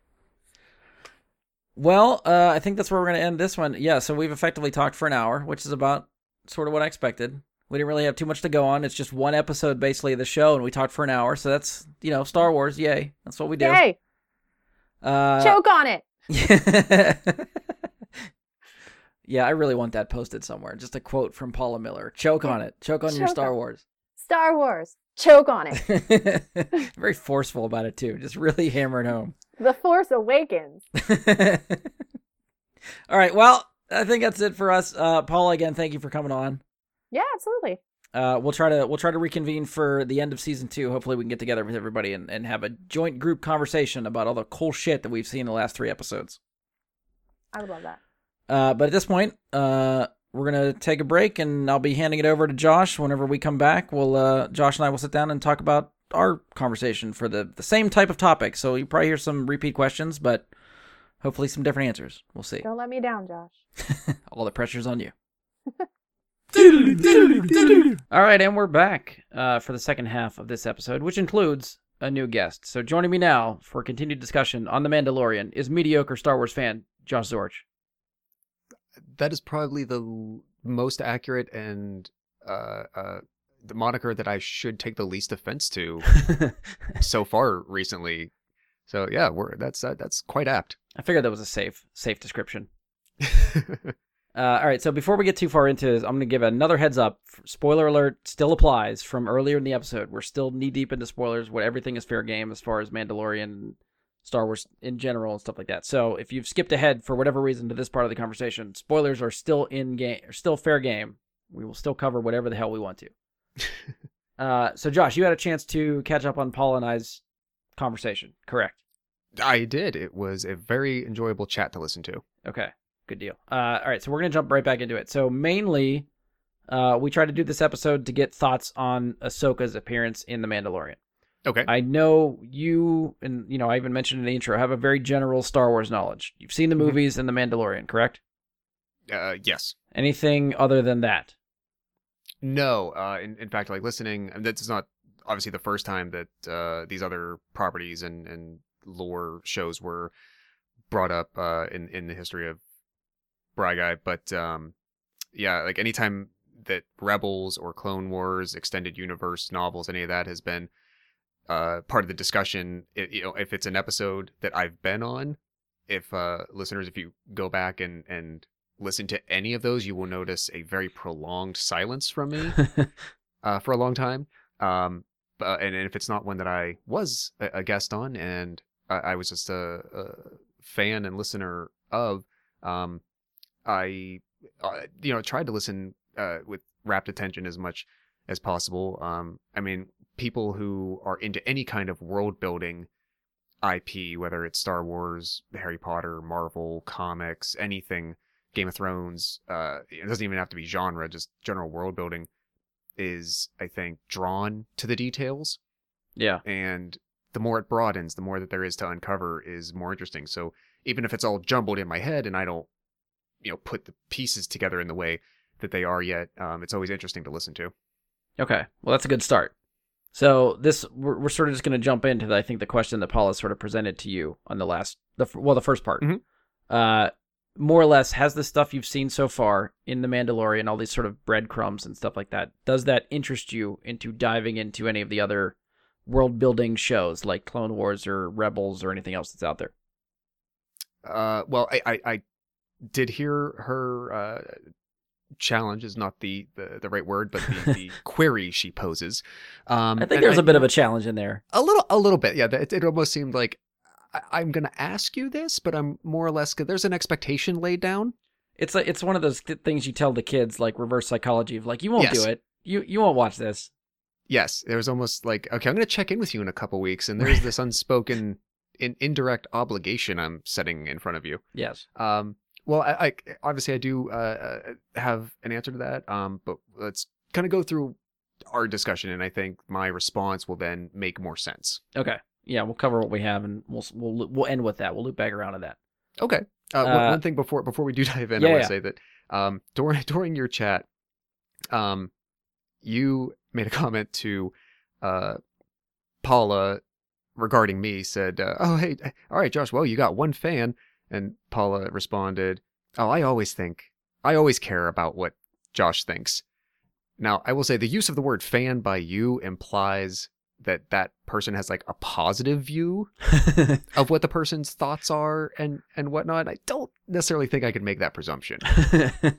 Caring caring about what someone is saying or doing or thinking doesn't always necessarily mean they're a fan, and I I, I try to take that humbly. and I tried to give you a compliment on there, and now you're spinning it back the other way.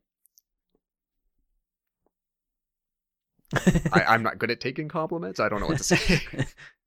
I, I'm I'm too uh, self-aggrandizing. I don't know. That's fair. Uh, all right. So, given again, sort of like your general Star Wars knowledge, and compounded that with whatever details Paula or myself have or will give you, Yeah. uh, for some of these characters. Again, the whole reason for this was to talk about Ahsoka and her final live action live action appearance in a Star Wars show. Mhm. Uh, so we'll just k- kick off with that. What did you think? Having you know, again, sort of a passing knowledge of the character in Star Wars. What did you think of live action Ahsoka? Um, so my give it's, my exposure to her is simply from a visual sense. I have seen pictures, I have seen short video clips of the animated version and whatnot.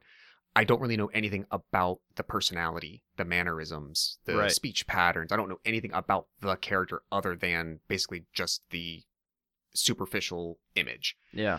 Um, I the only critique I had, and I think I, I would have this regardless of whether I had a reference or not. The only critique I would have from the the very basic visual sense is that the part of her head that I'm just gonna call her hair, Like the tails. sure, Yeah.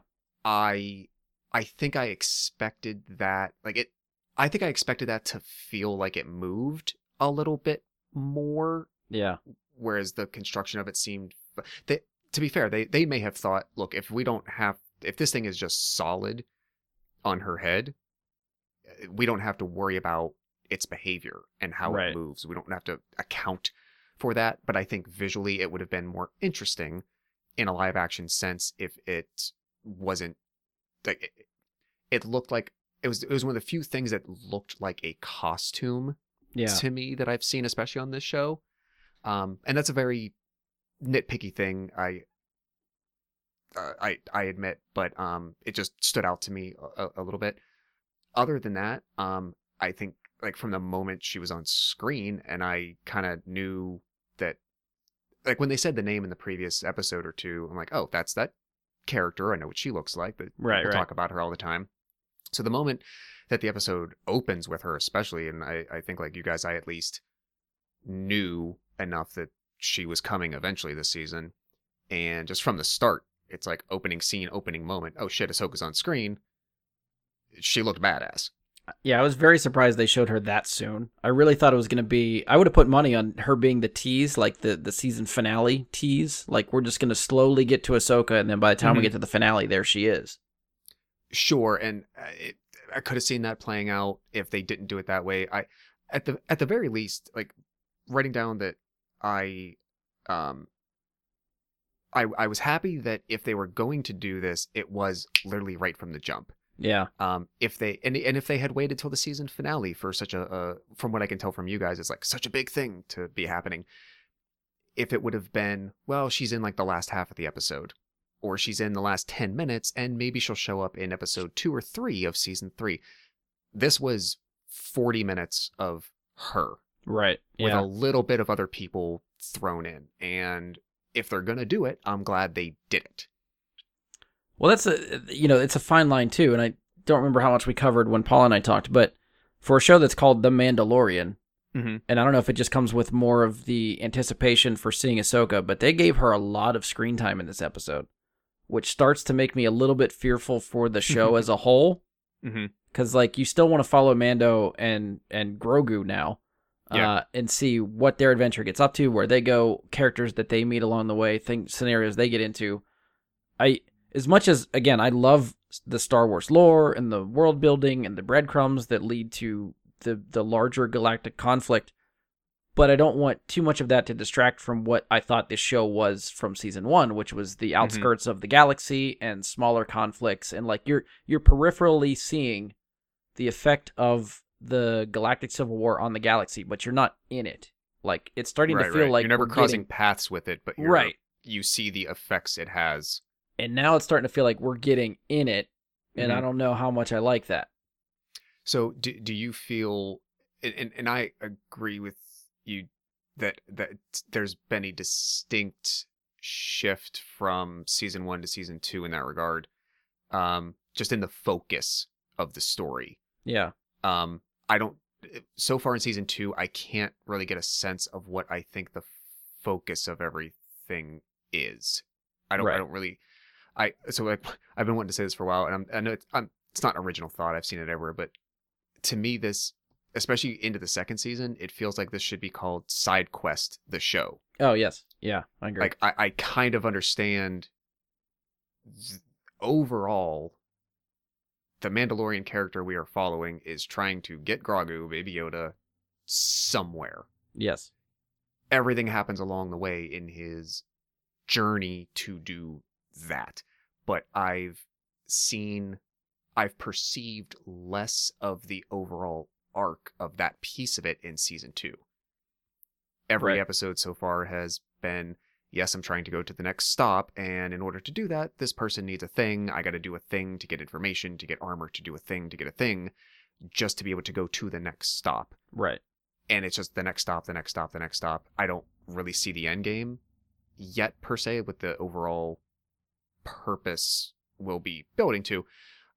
I and it's don't- almost like how they have to do it for episodic tel like what they're seemingly trying to do for like episodic television like that's the best way to Mhm. keep episodes for the most part self-contained Yeah. like you have the overarching we're just trying to get somewhere we still don't know where that somewhere is but Mhm. this is the little mini adventure that happens on the way there which I will agree. Now, it given a comment you made in your discussion with Paula, which was it seems like you are enjoying this, and I guess I will call it a slight throwback, even though it's only been a few years, to a episodic weekly view of something. You don't binge, you just right you know see it like normal television. Um, even though I maybe I wasn't alive for it as much, but my perception of shows that were on heavy syndication, they were on Nick at Nite, they were on other networks when I was growing up that were showing you know TV from the 70s or 80s. The, the the impression I have of a lot of that was not to like like the goal was really not to tell narrative. The goal was to tell episodic weekly stories. Right. And maybe the audience didn't care about the broader picture. Or maybe they didn't care because that's not what they were given to care about. So they learned not to care about it. I don't know. Yeah. So like, was it chicken or the egg? I don't know. This so far, like season two, feels that way to me. That either they're making it as as if like at the end of whatever, like episode eight of this season, whether anything significant has happened or not, it seems like they're not that preoccupied with it. Like they, they're, I, I don't yet see the road ahead. Right. And you have to wonder if that's this. because they don't know where they're going or how much longer they want this series to last. It's it's one of the I feel like it starts to get to the point where like and I always come back to it cuz it's one of my favorite shows, but Lost. Like Mhm. Lost was a big hit. It had a lot of hype around it where viewers were tuning in every week to see the mysteries and what's going on. And it got to the point where ABC wanted to just continue making the show because it's a moneymaker for them. But the writers are like, we know where we need to get to. In between there, we have no idea basically what the hell's going on or how long to prolong this. Mm-hmm. So that's why the middle of that series falls apart because they don't know what the fuck they're doing or where the end game is. Right. And then finally, somewhere in season three, they said, okay, you're getting six seasons, and that's where you're going. And suddenly, the the light they see the light at the end of the tunnel, and the writing and story and narrative get that much tighter because they know how to get where they want to go and how to get there. And and maybe there are discussions that they're having behind the scenes for Mandalorian. Like I'm I'm hoping that they know, like, okay, we want to go you know, if we have our choice, four seasons or five seasons, because I don't think they can prolong Mando runs with Baby Yoda for 10 years. I don't think that show's going to last that long if that's all it is. If it's side quest the especially movie. if it's eight episodes that you're waiting a year to get to Right. the next piece. Yes, correct. So- we we need either some sort of storytelling like a narrative decision to happen that's some sort of twist to sort of flip the show on its head to suddenly give you something else to to wonder about or ask questions about or anticipate if it's just the same idea that doesn't really change because i feel like the difference between this season and the first season the first season still had the same idea mando decides to save baby yoda and keep him from the imperials which is the same plot that's happening in season two. The difference is that in season one, um, and I'm trying to remember in season one, I don't remember too many like bigger name Star Wars lore cameos that showed up. Okay. Season two, we're f- five episodes in, and we have Ahsoka, we have Bo Katan, we have Boba Fett. Like these are big name fucking people in Star Wars, Mhm. and we're five episodes in, and three of those five episodes have larger Star Wars universe connections. Sure. So I don't know if that's like and again, it's it's it's a catch 22 for me because I love that stuff. As a fan that absorbs all this stuff and knows the background on some of these characters, when they pop up, my head explodes every single week. That I'm like, who are we going to see? What is going to go on? What's going to, But- you know, blow my mind this week? But It- yeah, I, I do it, think it's it- it sounds like this. Th- you didn't think it was going to be done through this vehicle. No, I I would have hoped, I like, and again, some of these I feel like are are eh, to the to your point of sort of like a connected universe. I think you were talking about like Marvel and and Game of Thrones and stuff like that. I feel like Disney is unsure what to do with Star Wars. The movies are very divisive with people, the especially the sequel trilogy right now. Mhm. Um, the one thing that Star Wars fans seem to all get behind right now is the Mandalorian. So this becomes now their testing ground, I think. Which I think this Ahsoka episode very much leans to like a backdoor pilot for this character. Like, okay, we're gonna throw in an episode, we're gonna give her some time to shine. If the fans and you know the internet or whoever they're looking, they're gauging this response on, if they take to it well enough, okay, well, let's see more of her somewhere else down the line and something. Maybe not Mhm. necessarily this show, right. but if it tracks well enough, we could give her her own series. There's been rumors of Boba Fett spin-off type of thing possibly happening. I haven't seen anything official for that yet, and I guess it depends if he comes back up sometime in season 2 and what they do with that character, but that's definitely a cameo that has to lead somewhere. So, and to that point specifically, um, I feel like I remember hearing rumblings of a Boba Fett show ever since the idea of Disney Plus was officially announced and they said we're going to make original content and it's going to be for these IPs. If in my opinion again coming from from from my position in in this particular fandom arena it would seem redundant to me or strange to have your really am I it seems like initially only famous Mandalorian character from the first 9 movies who isn't the central character and star of this show that they have called The Mandalorian and that they are following and then make a separate spin-off just for that character who's not I don't want to say effectively the same thing but the from what I was picking up from people the sort of uh urban legend and the cult uh fan status that Boba Fett garnered over so many years was because of the look of the armor because there's very few and especially before the the prequel trilogy Yeah. that um it, it, it was sort of like that cool masked mystery character and let's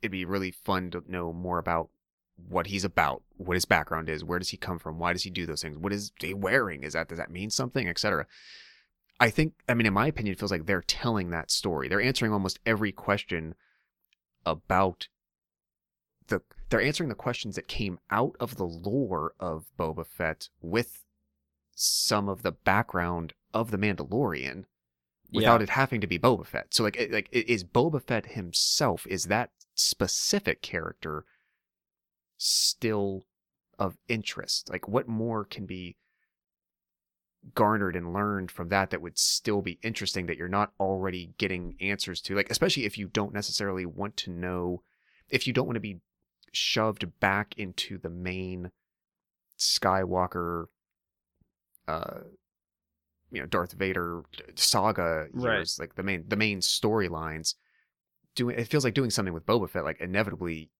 that's exactly where you'd be trapped Yeah, I think you know the. I remember when Disney bought Lucasfilm, and there was talk of all these spin-off movies that they were going to do. That's where like the Obi Wan Kenobi spin-off movie was sort of on the table. Um, that's where Rogue One was on the table. We had Rogue One on the table. We had, I think, at some point maybe like a Yoda film was supposedly on the table. Um, and I do remember hearing rumblings of the Boba Fett movie when you know when Mhm. Disney wanted to put all this stuff in theaters, and I feel like if I remember right, I feel like Boba Fett was the one that Josh Trank was supposed to do, and then he got canned from that job. oh okay If if the rumors are true, is that part Um, of the um Fantastic Four fallout I think it was part of that. Yeah, some of that stuff. Uh, Okay. But you know, I don't know what Boba Fett's movie entailed. I don't know if it was going to be just like a bounty hunter movie featuring Boba Fett. If it was going to be like a Boba Fett backstory movie, and if it's more sort of a, a backstory or continuation of his character, because the last we see of him, he falls in the Sarlacc pit in Return of the Jedi. right and you know it's up to the Star Wars fans to decide. If you ask any Star Wars fan, he definitely made it out. So now we get confirmation he survived the pit.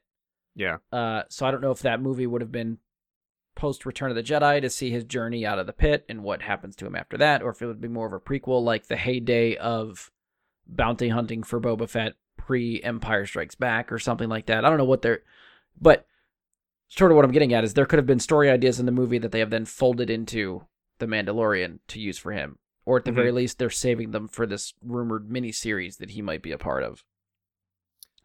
perhaps uh, yeah I, I- I think the general question being how how much and to what degree can we expect this series to be its own self-contained thing and is that the impression we think we were given from the get-go or was it one we invented for ourselves Yeah. um it is is you know part part of the equation to work out um I, I, yeah i'm not I, I i not just because of my knowledge base right now but honestly so what what people say all the time for instance that the world of comic books can be extremely uh overwhelming and intimidating for anybody new especially in the 2000s is to Right. to get into because you have decades of back source material for some of this stuff. Yeah. Yeah. yeah. So sometimes when they do, you know, complete reboots, DC does it every couple of years apparently the last 15 20 years. Um is sometimes if they do an entire like company reboot or a character line reboot that you know people describe it as like that's a way for us to get people in at the ground level again who there's no way that they're going to understand how to obtain and make sense of consuming 30 years of, of back material Right, right. honestly for myself um i don't know if i can s- necessarily speak for sarah in this regard but i wouldn't be surprised if she would say something kind of similar that for for me the mandalorian was that thing for me for star wars. Um and maybe one of the reasons that in the past i i mean one of the several reasons in the past that you know i haven't gone out to uh, like watch the animated shows and, and whatnot this seemed cool it's getting made you know it starts in 2019 and like the production value on this the effects on this are going to be amazing. Disney is spending all the world's money on everything they're doing. It's not going to be chintzy. Um, and it's something that i don't necessarily have to know everything to come into. Right. and and even if there is a bunch of stuff in there that would either enhance my experience or just make more sense to me or whatever if I did know it that's fine. But I can enjoy and follow everything that I'm seeing now. And the more that at least just looking at this show that they do seem like that that they kind of splinter all those outside things on I'm like, okay, I can appreciate that. That thing looks cool. But if it's framed in such a way that I know there's, it's obvious that there are so many other implications and meaning to meanings to these things that I'm not picking up and I'm not aware of. Yeah, that actually, I mean, I understand it kind of maybe fuels Paula's argument in, well, okay, well then go learn all the stuff that you don't know. Right. I get Well- that side of it. But if I'm if if what I'm going into this believing is that I don't need to do all that stuff to be able to completely get everything that I'm supposed to out of this, then it's it becomes a little disconcerting. Well, I guess that's the part that I, one question I had for you that I was going to try to bring up. Okay. Probably good a time as now as any, but the like the cameos and like the lore background that Star Wars fans are getting, Paul and I are picking up on, but might go Sure. over your head, or or you're seeing them focus on something that you're not sure what that is or why that's important, so you're just kind of brushing it off. Is any of that stuff distracting to you, or does it sort of, to Paula's point, feed the fuel that it's like, well, I don't know what that is, but I'm curious enough to want to find out what that is. So I feel I had very few moments of that in the first season. Yeah, which I think is by design. that at that at the very least if i was never going to consider consuming any more than i already have i wasn't given the impression from the plots and the writing and the characters that i was missing a ton by not doing so Yeah. these first five episodes especially the the last three are starting to feel that way more I mean, is it is it distracting to you, or or I curiosity getting the better of you? I, I wouldn't say distracting yet Okay. in in in the in in the way that it's um how do I say I I th- I think tying it to, to something we were talking about a few minutes ago I think it is becoming distracting to the and as you sort of mentioned it is distracting from what the rest of the plot is supposed to be Right. The whole hook what the of pur- season what one. the purpose of the show is supposed to be yeah. if it's if we're only now learning what the show is supposed to be or if they are like if they kind of pivoted from season one to season two to what they're now designing a different a slightly different purpose to be I, I can't quite tell that but is it distracting me from that particular scene or that particular episode to the point that i'm like oh now i just can't keep track of things No, Yeah. not so much Okay. they're they're at Um, least doing a good. I feel like they're doing a good enough job of in the moment telling you what anything you need to know to just understand what you're watching in the moment. Okay. Yeah, and I then really think- I that's all the show needs to do. Yeah, and now uh, to be fair, like uh, Katee Sackhoff's character in was it Bo Bo Bo Katan? Yes. Yeah. Um, I had no idea she was a thing Yeah. before that. So like ah- Ahsoka is much more iconic and and visually representative in in pop culture and the zeitgeist. Mhm. Um, so that I, I, I would have recognized Bo Katan. I did not know until after the show. So I had no reaction to her before that. But I also wasn't okay. lost. Like they Yeah. gave me if if if they're going to do that, as long as they give you enough that it might be apparent that there's more to this that come from something else, but my lack of knowledge, my absence of knowledge of that at the moment is not going to allow me to understand what is happening and what is what they are saying, what they are referencing and talking about, then that's a failure on their part, in my opinion. Right. Yeah. And I, I haven't experienced that yet. And I guess Paul and I's hope is that like when the character like Bo Katan shows up, who you know, going into the episode you know nothing about, you learn a little bit about her in that episode. But over the course mm-hmm. of that episode, she interests you so much that it's gonna be like, wait, I want to know what's up with her because there's more of her story other places. Um, it's sort of just going with the on the cameo route. Um, do you think we'll see any other, as far as you know, like characters that are sort of in your wheelhouse that you can pick out that might pop up? Do you th- expect to see, or would you want to venture any guesses for any like either famous Jedi or other famous Star Wars characters that either either you think might show up or maybe you'd like to see show up? Because at this point, I feel like most cameos are on the table. So before I answer that, so I actually was I knew I would need to double check a clarification with you guys on this. So th- th- this show is taking place of between episodes six and seven, Yes. and it's on the more recent side of episode six. Yes. It's probably five like a- years after Return of the Jedi. So 25 ish years before Force Awakens. Okay, perfect.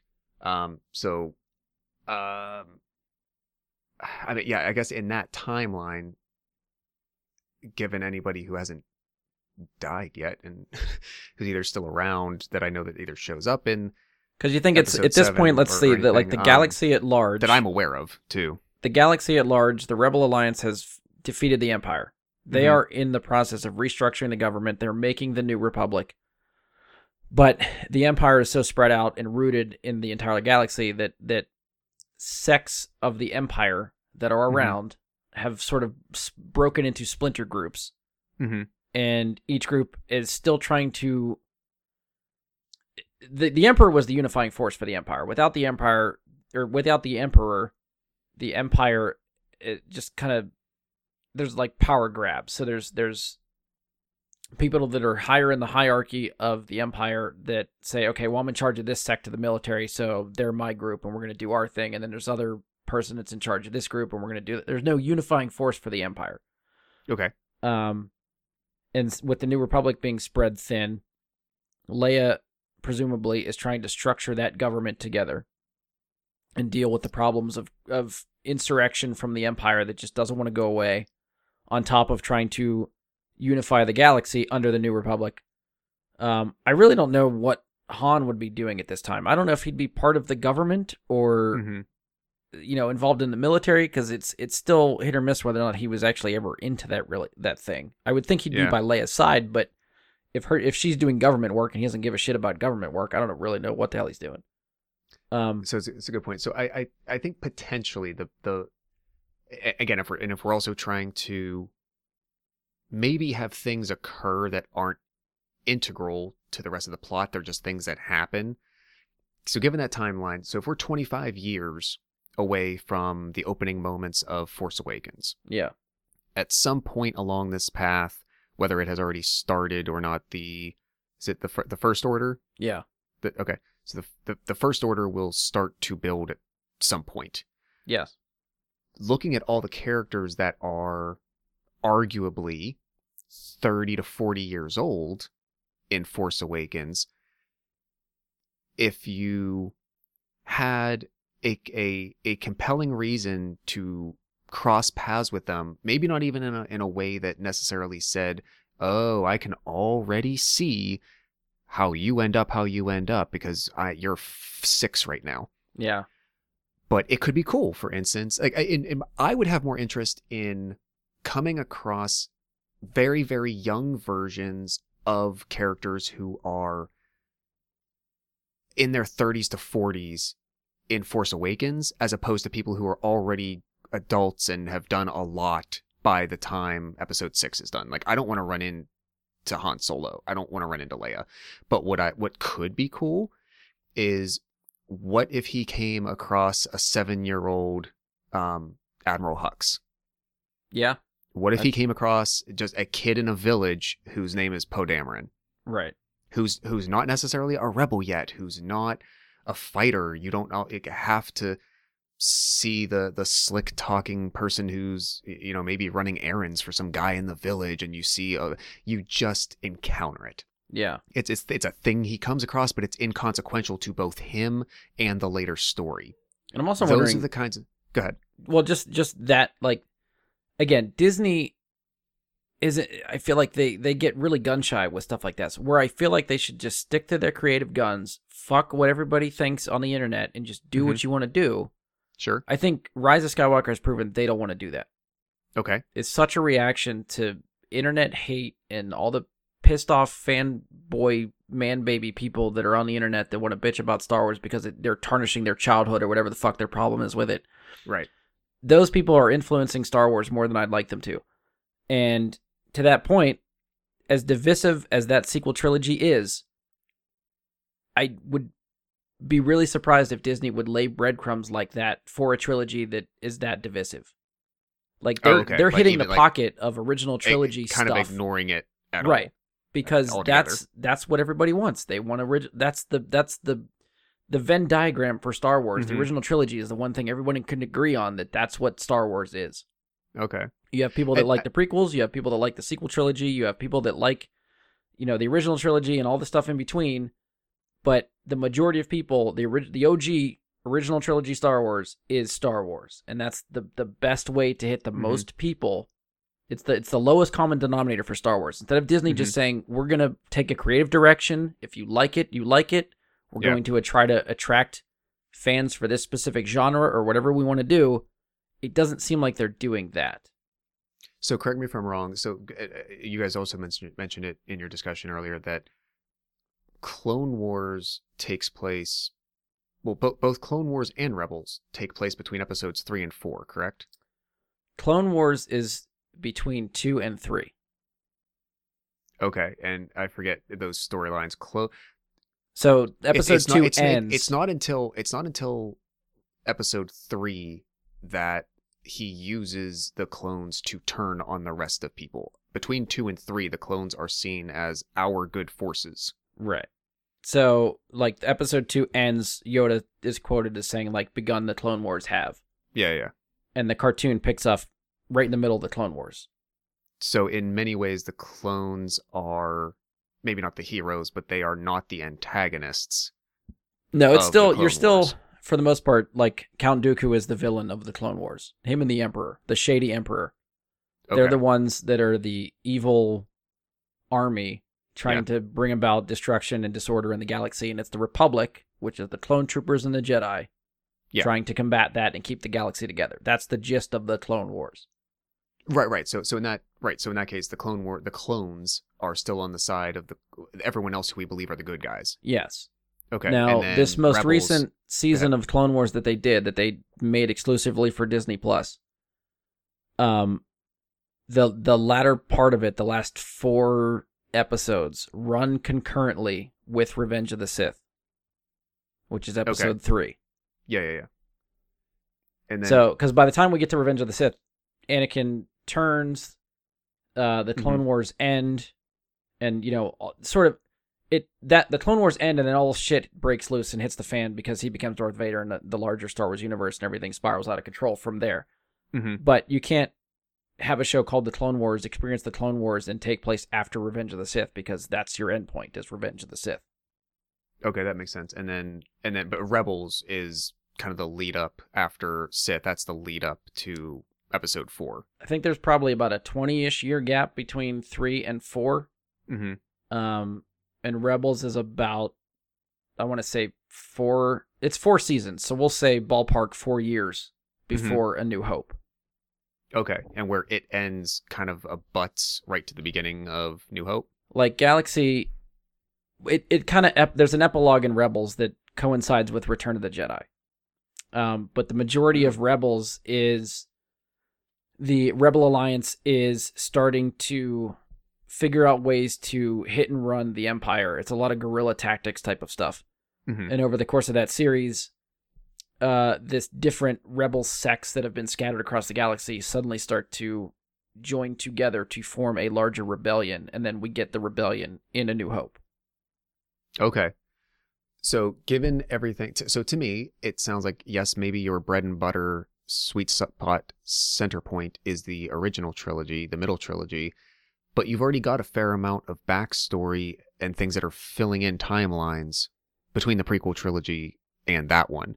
Yes. So, if your current Mandalorian series that you're working on happens after the conclusion of episode six, even if you have a character like Ahsoka or Bo Katan that appeared in timelines prior to those events or concurrent with those other events, it, I, I get the point you're making about like, well, that's that's the period that everybody loves. That's what they want to see. That's what they want to draw from. It feels like there's already been. a It sounds like there's been a fair amount of material that's already tried to do that.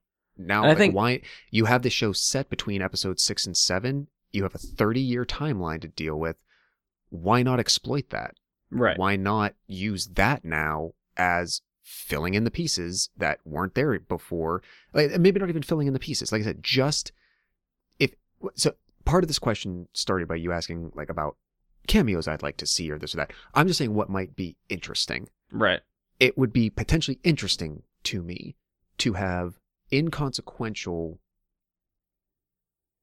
appearances of possible of some sequel trilogy characters that appear in inconsequential fashions Yeah. But because if there's been decades of the past already like your show is taking place in that time period why not use it Yeah, I I agree because I think, and this is getting to like a larger just Star Wars general discussion, but the the that thirty year gap between Return of the Jedi and Force Awakens has always been a time period to me that I has a lot of questions. That's the that's the time period in Star Wars that I want to know all the details that I can get for. Mhm. And I figured they wouldn't do anything with it until we knew how the sequel trilogy concluded. Well, we've got that now, so I'm still waiting for them to put something in there Mhm. and they really haven't. Even like you said, The Mandalorian is something that yes fits that thirty year gap, but it's much closer to the original trilogy stuff, so it can keep that aesthetic and that vibe and that feel because again, Sure. they, that's where the fan base is. Um, but, But, at some hey- point, I think Disney has to stick to again stick to their creative guns and just say we have a story we want to tell that's five years before Force Awakens, and just Mhm. fucking do it. yeah and if there's one to be told like i think the the, the root of rogue one you already had some kind of you knew where you were going to end up and they decided that here this is the story of this and here's the conclusion of those efforts Yeah, maybe they don't have something like that that can easily be plucked out uh, as connective tissue between you know maybe leading up to immediately into like episode 7 but they've already got this property they're running. They're in their second season. This is the time area you're in. And, and yes you might be closer to the end of in your timeline you might be closer to the end of episode 6 than you are to the beginning of 7 but again that's why i'm saying like it would be more interesting to me for him to just happen to cross paths with people who we will see later rather than everybody we already know and have all of this backstory for and experiencing them in a way that doesn't necessarily define or um, uh, alter either of their paths is is a way that you could maybe you could keep it fresh without necessarily having you could pay fan service in ways that doesn't have to rewrite lore it doesn't Yeah. have to redefine anything it just happens and it's fun and they move on and you're still within the bigger narrative of the story. Do you think the show would do a time jump, like at Avengers five or ten years later, somewhere down the line? potentially. I don't know if they would go i mean we'll see how this season wraps up but i maybe not that far but i could see maybe several months. Because I feel like if it's something that just sort of occurred to me thinking that 30 year gap that they have to cover, like, really, you could still use a Baby Yoda prop because if he's 50 and looks like a baby, 10 years ain't to do shit. Like, you could effectively lo- use the same thing. And if Yeah, you just want to have him speak a little bit more or have a better force abilities, you time jump a couple years and he's learned all that stuff off screen type of thing. It it could potentially. So one thing that you and, and Paula had brought up, part the the the part that you you said to her about uh, what if he ends up at Luke's Jedi school and Ben ends up killing him. Uh, that was amazing real life clickbait. That was wonderful. um, sorry, Paula.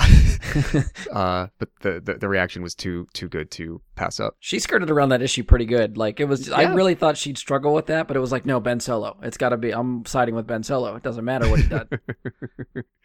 um, but to the point that you guys also made about, um, uh, you know, a a sort of uh, teenage baby Yoda at some point. But Yeah. so here, here's my theory on that. If we presume that the maturity um, timeline for a species that lives 900 years is proportionate to one that only lives for 75.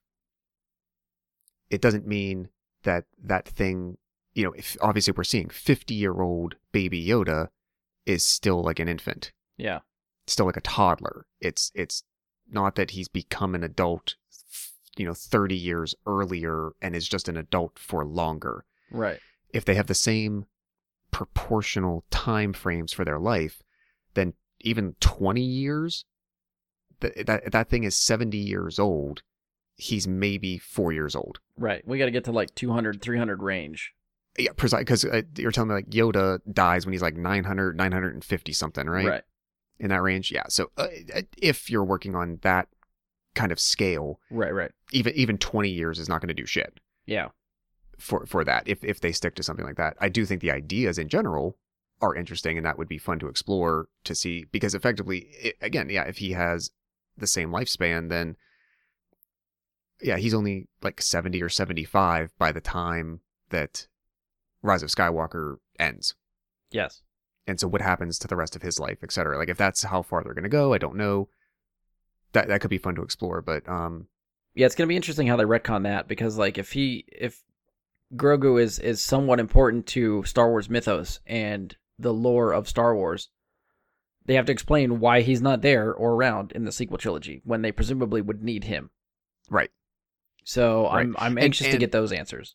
yeah and and to be fair some of this stuff that they're bringing up like it would have it would be really cool to know that everything we're watching is perhaps influenced by see i i would i would almost rather learn that the events we know affect them not that their involvement has anything to do with what we already know You're talking about the sequel trilogy stuff. Like the Yes. stuff we're seeing now are the breadcrumbs for what comes later. to some degree. So, like you said, like it, from the beginning, the the fallout of Return of the Jedi is is seen in all these places and all these cultures and civilizations that Mando is in visiting and encountering. Right, right. You know, the fall of government, the rebuilding, who does what in what areas, etc. I like that idea much more than what these characters do affect the quote main storyline at all. Right. Yeah. Like at the very least, I I want these people on the outside. Yeah, I thought the whole idea was for the Mandalorian to show is like they are passing through these events. They're not influencing these events. Right. And they're not players in them whatsoever. Right. Because again, if Mando becomes such a big deal that he has to babysit Baby Yoda, for and if, if Baby Yoda gets to be very force sensitive and, and hone his skills, Mm-hmm. then it has to be explained why they're not part of the galactic conflict twenty years from now. Right. Right. And maybe they'll get there. Um, Um, I do want to spin back around just for like sort of the cameo thing we were talking about, because I've seen fan art, and it, this might lead into the the fan casting discussion because it's some a, a different a, diff, a point that I want to bring up with you too. Uh, Rosario got the role, and Paul and I talked about it from fan Mhm. casting. Someone drew up a mock up of like, hey, wouldn't it be cool if Rosario Dawson was live action Ahsoka? It got the attention of Rosario Dawson. It got the attention of Dave Filoni. One thing leads to another, and a couple years later, she gets cast in the role. I'm Okay. seeing a lot of fan casting now of Sebastian Stan as a young Luke Skywalker, which those posters are making their ways around the internet. I've been seeing a lot of that, yeah. So, and again, I feel like any character is on the table now. So hypothetically, if Luke Skywalker makes an appearance in The Mandalorian to somehow try to recruit or find Grogu, would you prefer another actor playing a younger Mark uh, Luke Skywalker, or do you think it's better, or would you prefer Mark Hamill in the role but somehow de-age him? I, I think we're at the point, I, and I heard you guys talk about like all the deep fake technology and, and the de aging stuff and whatnot. Um, I think in certain cases, like, and, and again, you you or Paula referenced Carrie Fisher's appearance in Rogue One. Yeah. To me, that that might make sense because you are literally recreating a moment that already exists. Um, you have the person there, and you're just trying to present them in a way that makes sense to show them in in the state that the timeline goes to. Right. And I get that that's effectively kind of the same argument that that that's happening here, but it's not like if you did that with a Luke Skywalker specifically, for instance, it just like we never saw him in this period of his life. We don't need to recreate something that we already have reference for. Um, like Sebastian Stan specifically would fit the part very well if that's who's getting kicked around in, in fan circles. But he's also the good age for it. Like I, I don't need sixty some year old Mark Hamill de-aged to late thirties. Right. Why? Okay. I, I, I don't, and, and it's not going to pull me out. I'm not going to see, and you, you barely have to cast somebody who really closely resembles Mark Hamill. Just pick somebody who doesn't wildly unresemble him, Yeah. and it's it's fine. Just because we have this technology doesn't mean it has to be used all the time. It would be. It, you talk about distracting earlier. That would distract the hell out of me. Yeah, see, I'm. I think I'm the other way. Like, I really want, more or less, because I think I want Mark Hamill to to have something with Luke that, and you know, he's the PR part of it says he's likes Luke Arc and the, the Last Jedi and all that stuff. But you watch all the behind the scenes stuff, and when he was presented with that script, he did not really care for that. So he Mhm. had one last hurrah as Luke. I'd I'd love to see him just do something else with the character. Again, this is this is a part of Luke's life that I really want to know what's going on in this in this time period for him, and Whi- to which just you be able to have Mark come back and do something, I think would would just make me giddy. Sure, and keep in mind, it, it's not. I mean, it still wouldn't be him picking what he's doing with the character. Well, He'd true. be following yeah. someone else's writing and someone else's story, and he may not like it. Yeah, fair. I don't know. I'm just I not that I and I really enjoy what uh hap- you know Luke's arc in the Last Jedi. A lot of people I think don't like Last Jedi. I am one of the defenders of Last Jedi. I really like that movie a lot. Mhm. Um, and maybe it's just because I'm such a fan of Luke. I just want more Luke. And and I, it's sort of the same thing with Ahsoka. I think like the, there's certain actors or something that I've I've now associated with that character that it's hard for me to break that mold. And Mhm. as much as I like Ros- I talked about it earlier, as much as I like Rosario as Ahsoka, not hearing Ashley Eckstein's voice for Mhm. this role is really hard for me to swallow. And to the same point, if they cast someone else as Luke, I have such a connection to Luke and Mark Hamill that if someone else plays Luke, especially in live action, like animation or video game, someone else voices Luke, I can get around it because it still looks like Mark Hamill, and you can you just sort of buy it. Okay, they got a different voice actor for that, but live action specifically, if it's not Mark Hamill, I think it's gonna throw me for a loop. I guess I can appreciate that, but it. I mean, eventually, if this is something they ever want to keep doing, not to be cryptic, but eventually, Mark Hamill will not be available to do that. And if that's the case, fine. Like Carrie Fisher can't be used, so if they have to find someone else to be Princess Leia for some sort of cameo or something, fine. But the fact that Mark Hamill is still here, we still have him. Like I'd love to get just give him more opportunities to play with this character. Uh, Perhaps I don't. I don't know if I would want to see him pulled back to a time period that long ago. And I know that doesn't give him a whole lot. Like you, you get back to him for two seconds at the end of Force Awakens, and then he's the whole Last Jedi Yeah. film. So there's not like un- unless you meet up with him, like it, you don't really know how long he exiled himself. You don't know. I mean, I get the impression that Ben's rampage at Jedi school was not super recent, but not so long ago. Yeah. Like maybe 10 years at the most. So if you go that route, then that takes you 10 years before Force Awakens, which is 15 years after where Mandalorian is. Right.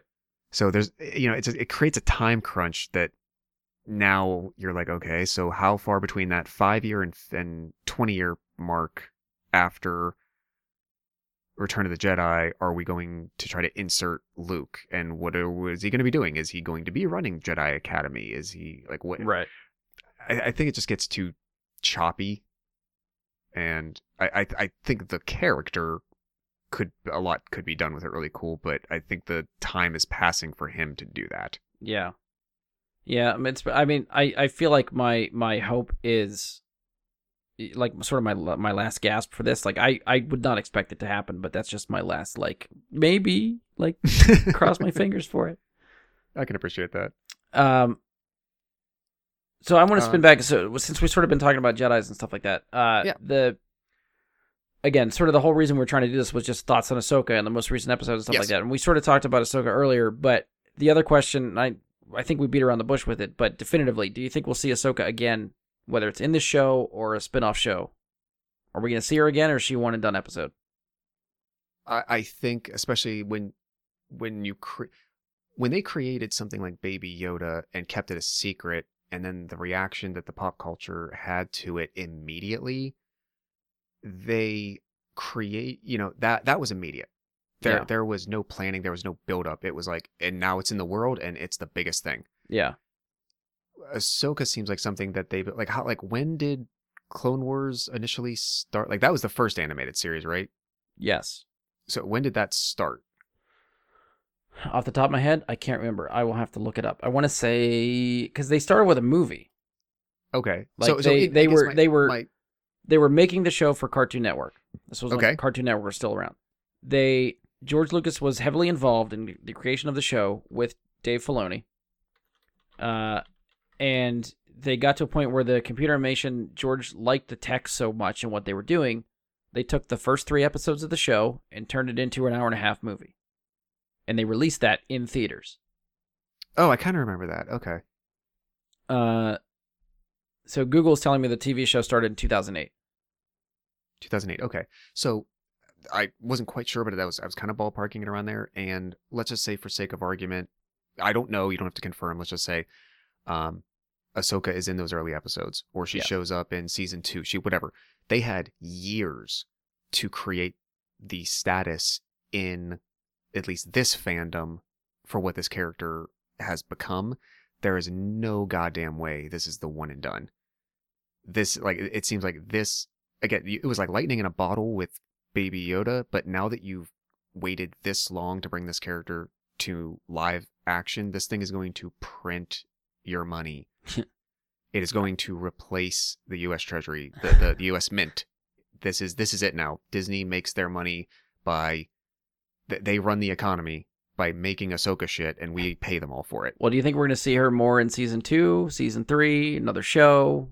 What What's your best guess. I to where she pops back up? since I what they're only doing eight episodes this season as well. I mean, I guess there's a, a chance that they could. I can't imagine that they would not plan for it to to think like, well, let's not let- let's let's hedge our bet just in case the reaction is not that positive, and we you know already write these scripts and plan this production to have her show back up in episode seven or eight. Um, I think from what I can tell from all of you, they would be stupid to think that it would not go over wonderfully the first time. Right. So I think there's, from a story perspective, I think they'd be, I don't, I guess it'd be mean to say they'd be stupid not to bring her back before the end of the season, especially if you'd have to wait a whole year to see her again. I think it'd be smart to, at the very least. And yeah, she'll probably pick back up like one or two more breadcrumbs before they would do anything outside of this with her. Okay. Um, and I want to loop back around to the the fan casting point that Paul and I talked about. And I'm just curious your thoughts on just fan casting in general. Do you think it's something you would approve of for show? Like the whole process again, the way Rosario got cast, and maybe it's just Mhm. my perception of the way the again the way the uh, that I feel personally, is my opinion, that I feel the influ- the internet influenced what I think is the story for the Rise of Skywalker. Like Okay. to me, that story feels like it's such a reaction to what the Last Jedi was, everyone's complaints with the Last Jedi. The, It the looks whole, like- the whole movie is a message board response. Right. Correct. Yeah. So the fact that because of that movie, I feel like the quote unquote fans or the internet people for Star Wars that that go through that length to some what seems like they've influenced the Rise of Skywalker as it is. Now you're giving them a little bit more influence on a casting of a specific, well known and loved character for a show. I'm not sure how I feel about that. I'm very iffy. Paula seemed to be a lot more uh forgiving and and uh happy with the decision that like you know fans can help choose a role and Mhm. i don't know if i really want the fans to have that much because it depends to me i guess where the fans are coming from i feel like disney is listening to the quote unquote fans but it's just the mean bitchy it's the, people mo- on the internet. it's the most vocal. It doesn't necessarily mean it's Correct. representative, a representative population or percentage. yes so that scares me if that's a trend that continues Sure. so i guess Um, just sort of your thoughts i don't know that's yeah, a overall- explanation as to sort of where i'm at but It's well, I, I, I mean, there there are so many other factors that go into somebody in that profession signing an agreement, a legal document that will pay them a certain amount of money, in some cases, a very lot of money, to do a thing. yeah Uh, um, I'm sure it comes down to does their personality gel? Does someone at the studio just not get along with them? Have they wronged them in the past? Is one of the parties a big asshole? What is the negotiations on money? What is the availability on scheduling? Does the person just have any interest in it? Except like all those things are going to happen. I think it's not a bad thing if there is an excited fandom group that can bring forth a good suggestion and if all of those other things align and it happens to come to fruition and it and it ends up executing well, that's great. There's nothing necessarily wrong with that. No, in my opinion, no creative, no producer of and, and not just producer in the movie sense, just producer of stuff, of art, of, of paintings, of, of TV, of, of creation, producers even though they rely on the people who consume their things, they shouldn't always dictate their creations by what the people who may pay them for it. To me, there's a difference between getting commissioned and someone buying your shit. yes okay If if fans want to pull their resources and either eh, eh, let- let's say a fantasy land, we're gonna we're gonna um uh we're gonna kickstart this Star Wars short movie that we want you to make. And guess what, Disney? We're gonna we are going to front the money for you. yeah And if you're willing to make it and and actually be the the the the thing the the the the resource that manifests it and wills it into reality. That is that is commissioning yeah right? That is different than I went into an art gallery or I decided to go buy a movie ticket and I was a customer. yeah That is different. And that is not what should happen. That is not necessarily those those people should not the, the model should not become that right in my in my opinion. and I think part of it is is to me like uh, there's a specific Vanity Fair article where Dave Filoni and Rosario are interviewed with you know the debut of Ahsoka, and Mhm. part of the conversation is how Rosario got the role, which again goes through that whole fan casting chain of events where the picture went up online, caught the attention of Rosario, she's sharing it and sort of campaigning for it. It caught the attention of Dave Filoni that way. Dave Filoni's, you know, if he's asked who would you put in the role, his first thought is Rosario Dawson relays that information to Jon Favreau. Jon Favreau says, I know Rosario Dawson. Sure. And for more or less, it seems like she was the one and only pick for Ahsoka. I feel like there's something to be said for a casting process of like, hey, we're going to audition for this role and find Mhm. the best person that fits that role. But at the same time, you know, you could argue movies do the same thing where someone writes a role for a movie or TV show with a specific actor in mind and don't even Yeah. shop it around to anybody else. So the same thing I guess could apply, but I guess in in the in the scenario where the writer is thinking of a of a specific actor, that's the creative the the person in charge of the creativity for the thing. Yep. Is the one choosing who should play the character they're creating. Sure. This is Dave's character creation, but the internet has chosen who will play that character. and I can I can s- uh, I can sense and appreciate your trepidation on that, but I would not already conclude that that is what happened. I don't think it's as eh, I, I, I and I can like I said I can appreciate your trepidation for the industry moving that way because if the creators just want to get paid and enough people that they're seeing are saying a similar thing and they think if we do that thing they're more apt to give us their money if we just make it for them It's the lowest common denominator thing. Like we Right, have I- seen enough people say that. they like this person, so let's just use that person, regardless of how they fit with the role. They just sort of plug and play type of thing. right and, and so again that leads you down two paths number one if that were to happen is the person in this case selected to do the role did they do it well and were they a good fit regardless of how it came about Yeah, in you know in the case like rosario if if i mean there's there's been plenty of instances where people have public even even the people themselves like the actors who were interested in roles have tried to get public uh you know interest and campaigns going to you know quote petition for a role and they don't Right. get it right. And i can guarantee that you might be able to think of one or two off the top of your head but there's hundreds or you know at least dozens of high profile people who have done that that you don't ever know about or that you forgot about Right. so I, I again, I, I, I would not yet assume that that is what happened in this case. That that is already steamrolling the industry, but I can appreciate the worry that people who really know the least or have the best creative inclinations and instincts should not be dictating the creative process. Right. And again, I, I want to reiterate, I don't have a problem with Rosario Dawson Yeah, in the role. yeah. I don't I don't I don't want to seem like I'm getting very defensive because I don't like what she did. I think she did an excellent job. Um, I just think it's like my personal hurdle that I just have to get used to seeing her in this role Mhm. when I'm so used to the animated version and Ashley Eckstein and stuff like that. It's that's more my personal bias maybe than than you know what Rosario did with the role and for the show and stuff like that. So that's I just want to put that on Front Street. Yeah, no worries.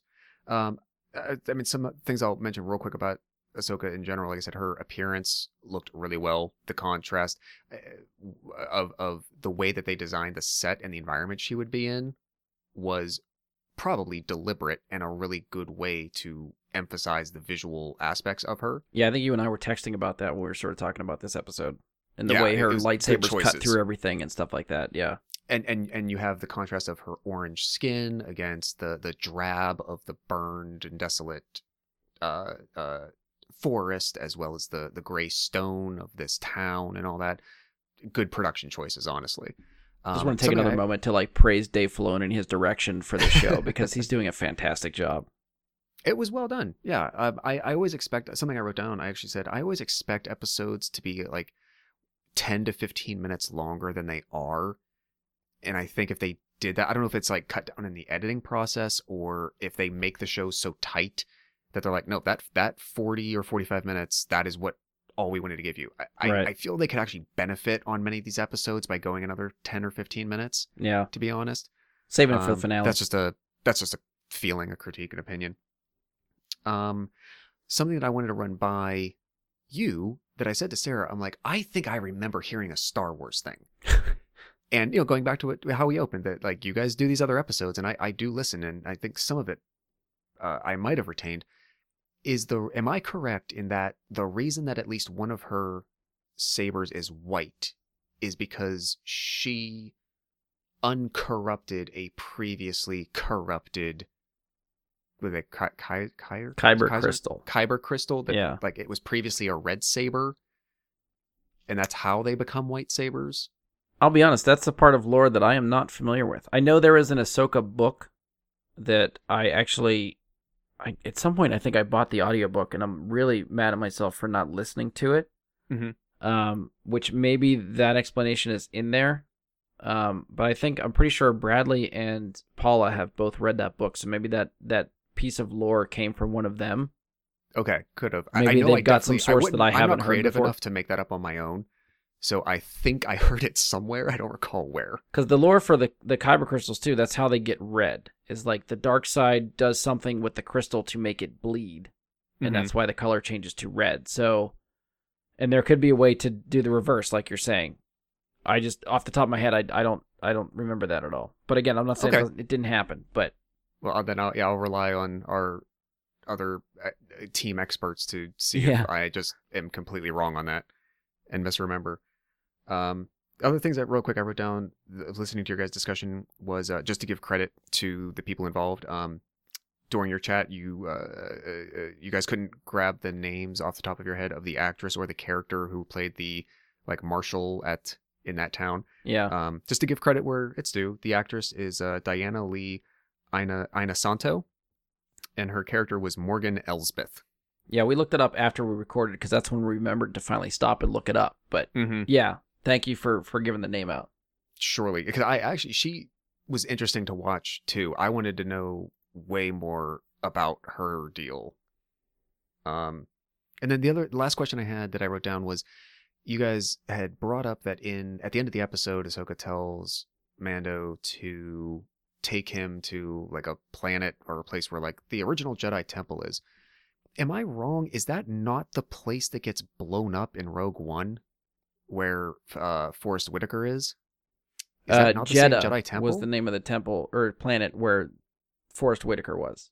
Oh, okay, okay. So that temple is different than the one that Ahsoka's referencing somewhere. From from what I understand, I think there's there's basically Jedi temples scattered and hidden all over the galaxy. Okay. Uh, the only way you can get into them and access them is with the Force. Okay.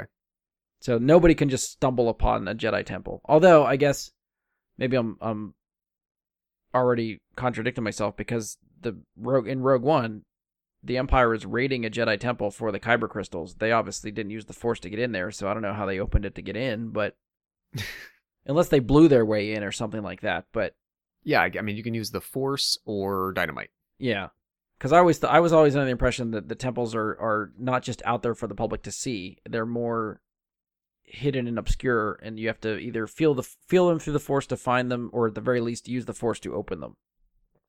Gotcha.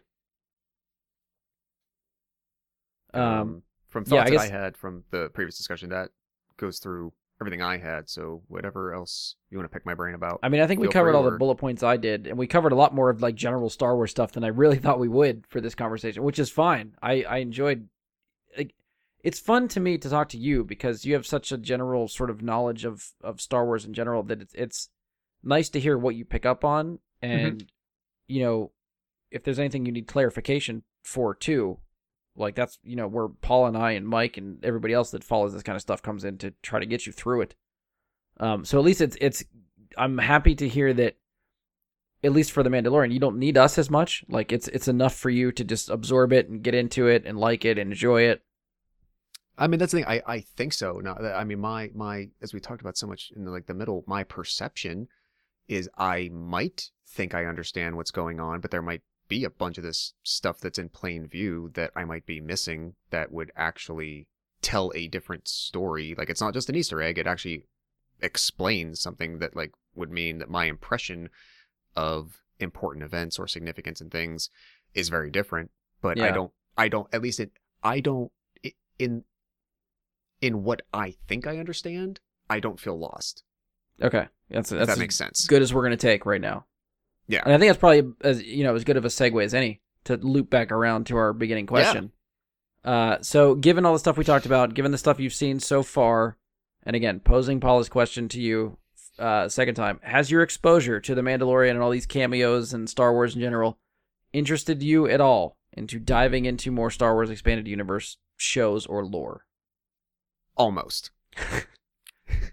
It's on the tip of your tongue. We're we're just on the edge. It, it kind of. I mean, and, and you guys did mention it in your discussion that it's a big commitment Yes. to to get to get. Like I'm looking at it right now. Like Star Wars, The Clone Wars, 133 episodes. Even if it's like a half an hour animated show without commercials, that's a And I lot think- to get through. I think Paul and I talked about this off air. I don't. If you're not bringing it up, we probably didn't talk about it in the recording. But the Clone Wars has not only is it seven seasons and 100 some episodes to look at, if you want to watch it correctly, they're not in order. so you have to give someone a list that gives you the season number and episode number, and you have to go down the list. Why The did sh- they air it that way? The one thing I've heard someone describe is like the one thing George Lucas loved more than Star Wars was prequel Star Wars. Okay. Like, meaning they'd be in the middle of a season, and he'd be like, you know what, remember that character? I have this idea for a story. Let's just put it in there. Eh, okay, so literally in the middle of a highly season- involved and and and instrumental in in production of Clone Wars. I think yes. And I think a lot of it too is like they just come up with a story idea and instead of trying to figure out how to make it work in the continuity of what's going on, they just throw it in there. So like you'll be seeing characters that have died in previous episodes just pop up for one random episode somewhere in the middle of the season. Oh, I see. And if you're paying attention, that shouldn't work that way, but so you might need to watch like season one, episode 11 first, yes. And then go to two, three, four, and then grab number eight. It then- gets definitely okay. better as you go through the seasons, but the first half of that show Yeah. mostly happens in order. The first chunk of it, you're jumping around all over the place. And then there's a little bit like one or two episodes here and there. And I actually saw Andy tweet about it on Twitter because the the the chronological order for Clone Wars is on starwars.com. It's on the official website. They give you the order in which to watch it in. All of these episodes are on Disney Plus. Yeah. And An- again, Andy tweeted this, so I can't take credit for this idea. I love the idea and I'm hoping they do it. But why not put the order the episodes in chronological order on Disney Plus? They absolutely. I mean, given what you're telling me, they should. They like on the Marvel page, they gave you an option to uh, watch a timeline version of the MCU. Right. So I don't think it's out of the realm of possibilities. They just have to go off the list they already have on starwars.com and just put the episodes in that order. Oh, okay. And so and and StarWars.com is like the official Disney-owned Star Wars website. Yes. Okay, so Yes. it's not even like, well, fans just know about this. It's it's the machete order. It's this or Yes. that. It's that that we are overseeing. Yes. As Star. Wars, we are telling you how to watch Star Wars. So this this Yes, is the seems like official timeline of the of the show.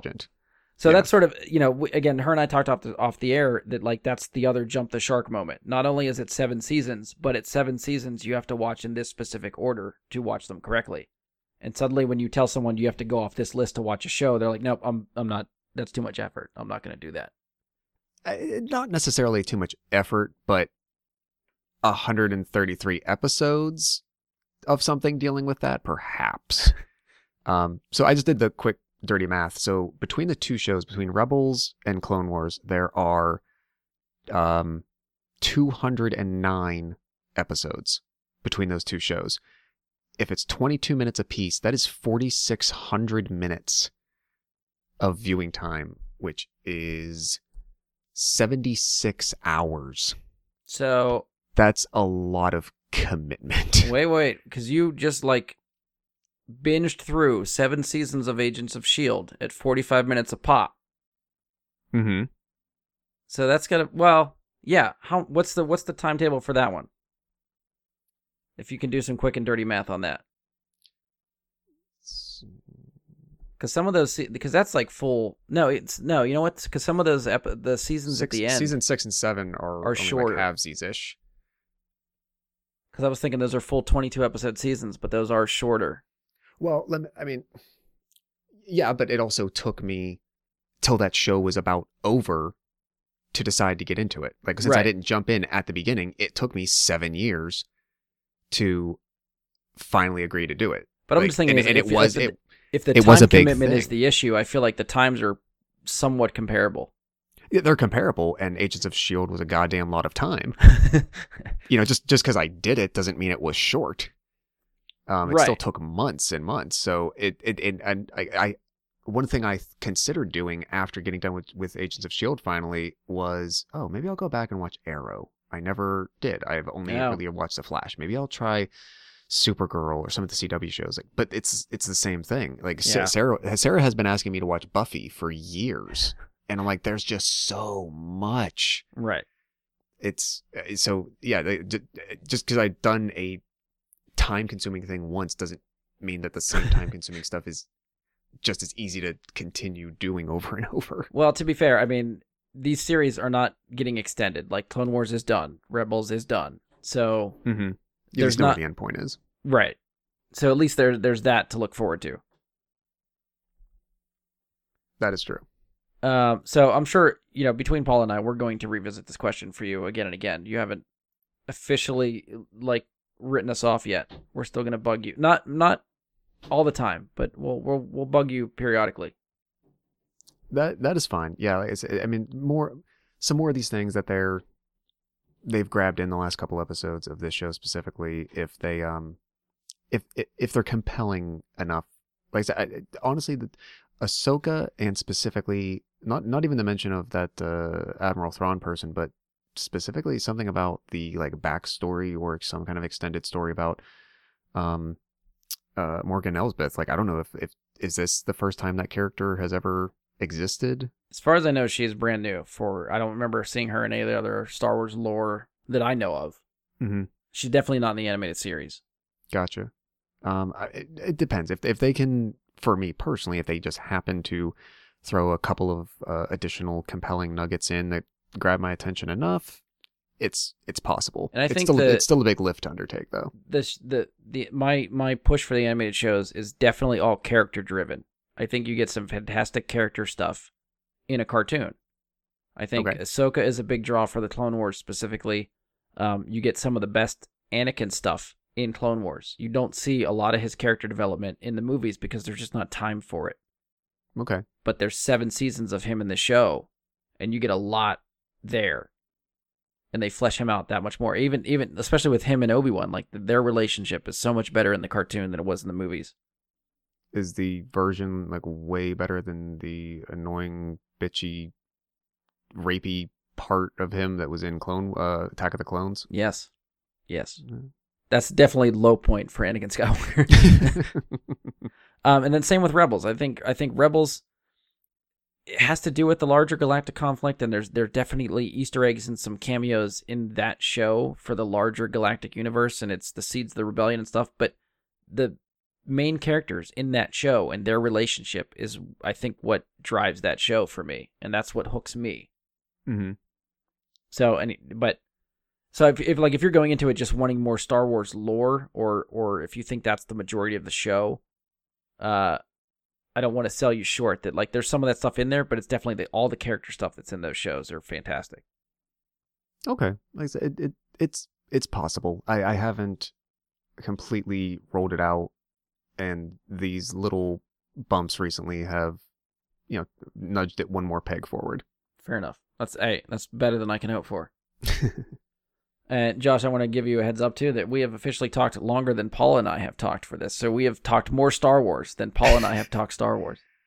well, I think it's also I don't necessarily think that's an accolade on either of our parts, especially mine. I think it's easier to discuss like you you two would be quasi like almost preaching to the choir more you you can inform me about a lot more that I don't know. Rather than like with the with you two, like you could go on a five minute tangent and she says, "Yeah, I know." Right. Well, true, true. There's a little bit more shorthand there. yeah, Um, all right, so I'm sure we will uh, revisit the Mandalorian. Like I said, we I was trying to get this recorded at least before we watched any more episodes. Uh, Mhm. So it, we're recording this on Friday. A new Mando episode dropped today, so I'm chomping at the bit to finish this and go watch whatever is out there today. Um, I have three more uh, topics I can bring up. If you don't you dare. Uh, but yeah, so we're we're we will definitely like by the time this comes out and is released and you're listening to it, another episode or two will probably have come out for Mando by the time you get around to this. Whether you listen to it right when it comes out or you know a week later or something like that. But so we we will not be talking about stuff you've probably already seen. Uh, we will come back to that. I it, it, for all the talking points that the Mandalorian gives us, I feel like it's we owe it to ourselves, especially get to to get try to get the full crew back together uh, for talking about season two as a whole. So once season two wraps, I will try to get everybody together. We'll we'll, we'll do a whole Mando episode review type of thing, or a season review type of thing, where we just talk about the season two of Mando and what we think, and, and what other revelations that have happened in these last three episodes, and and, and summarize it there. I think that'll be a good discussion too. Uh, final thoughts for anything, Josh? Um, no, I don't think so. I, I, I think to echo sort of where we started. I think I hope that the last couple episodes of the season tighten up as far as the story goes. Yeah. Um, and as it's, it's uh, it, it stops becoming as much of side quest the show, and some of the more central needs and and purposes are served. Yeah. Maybe keep my fingers crossed there.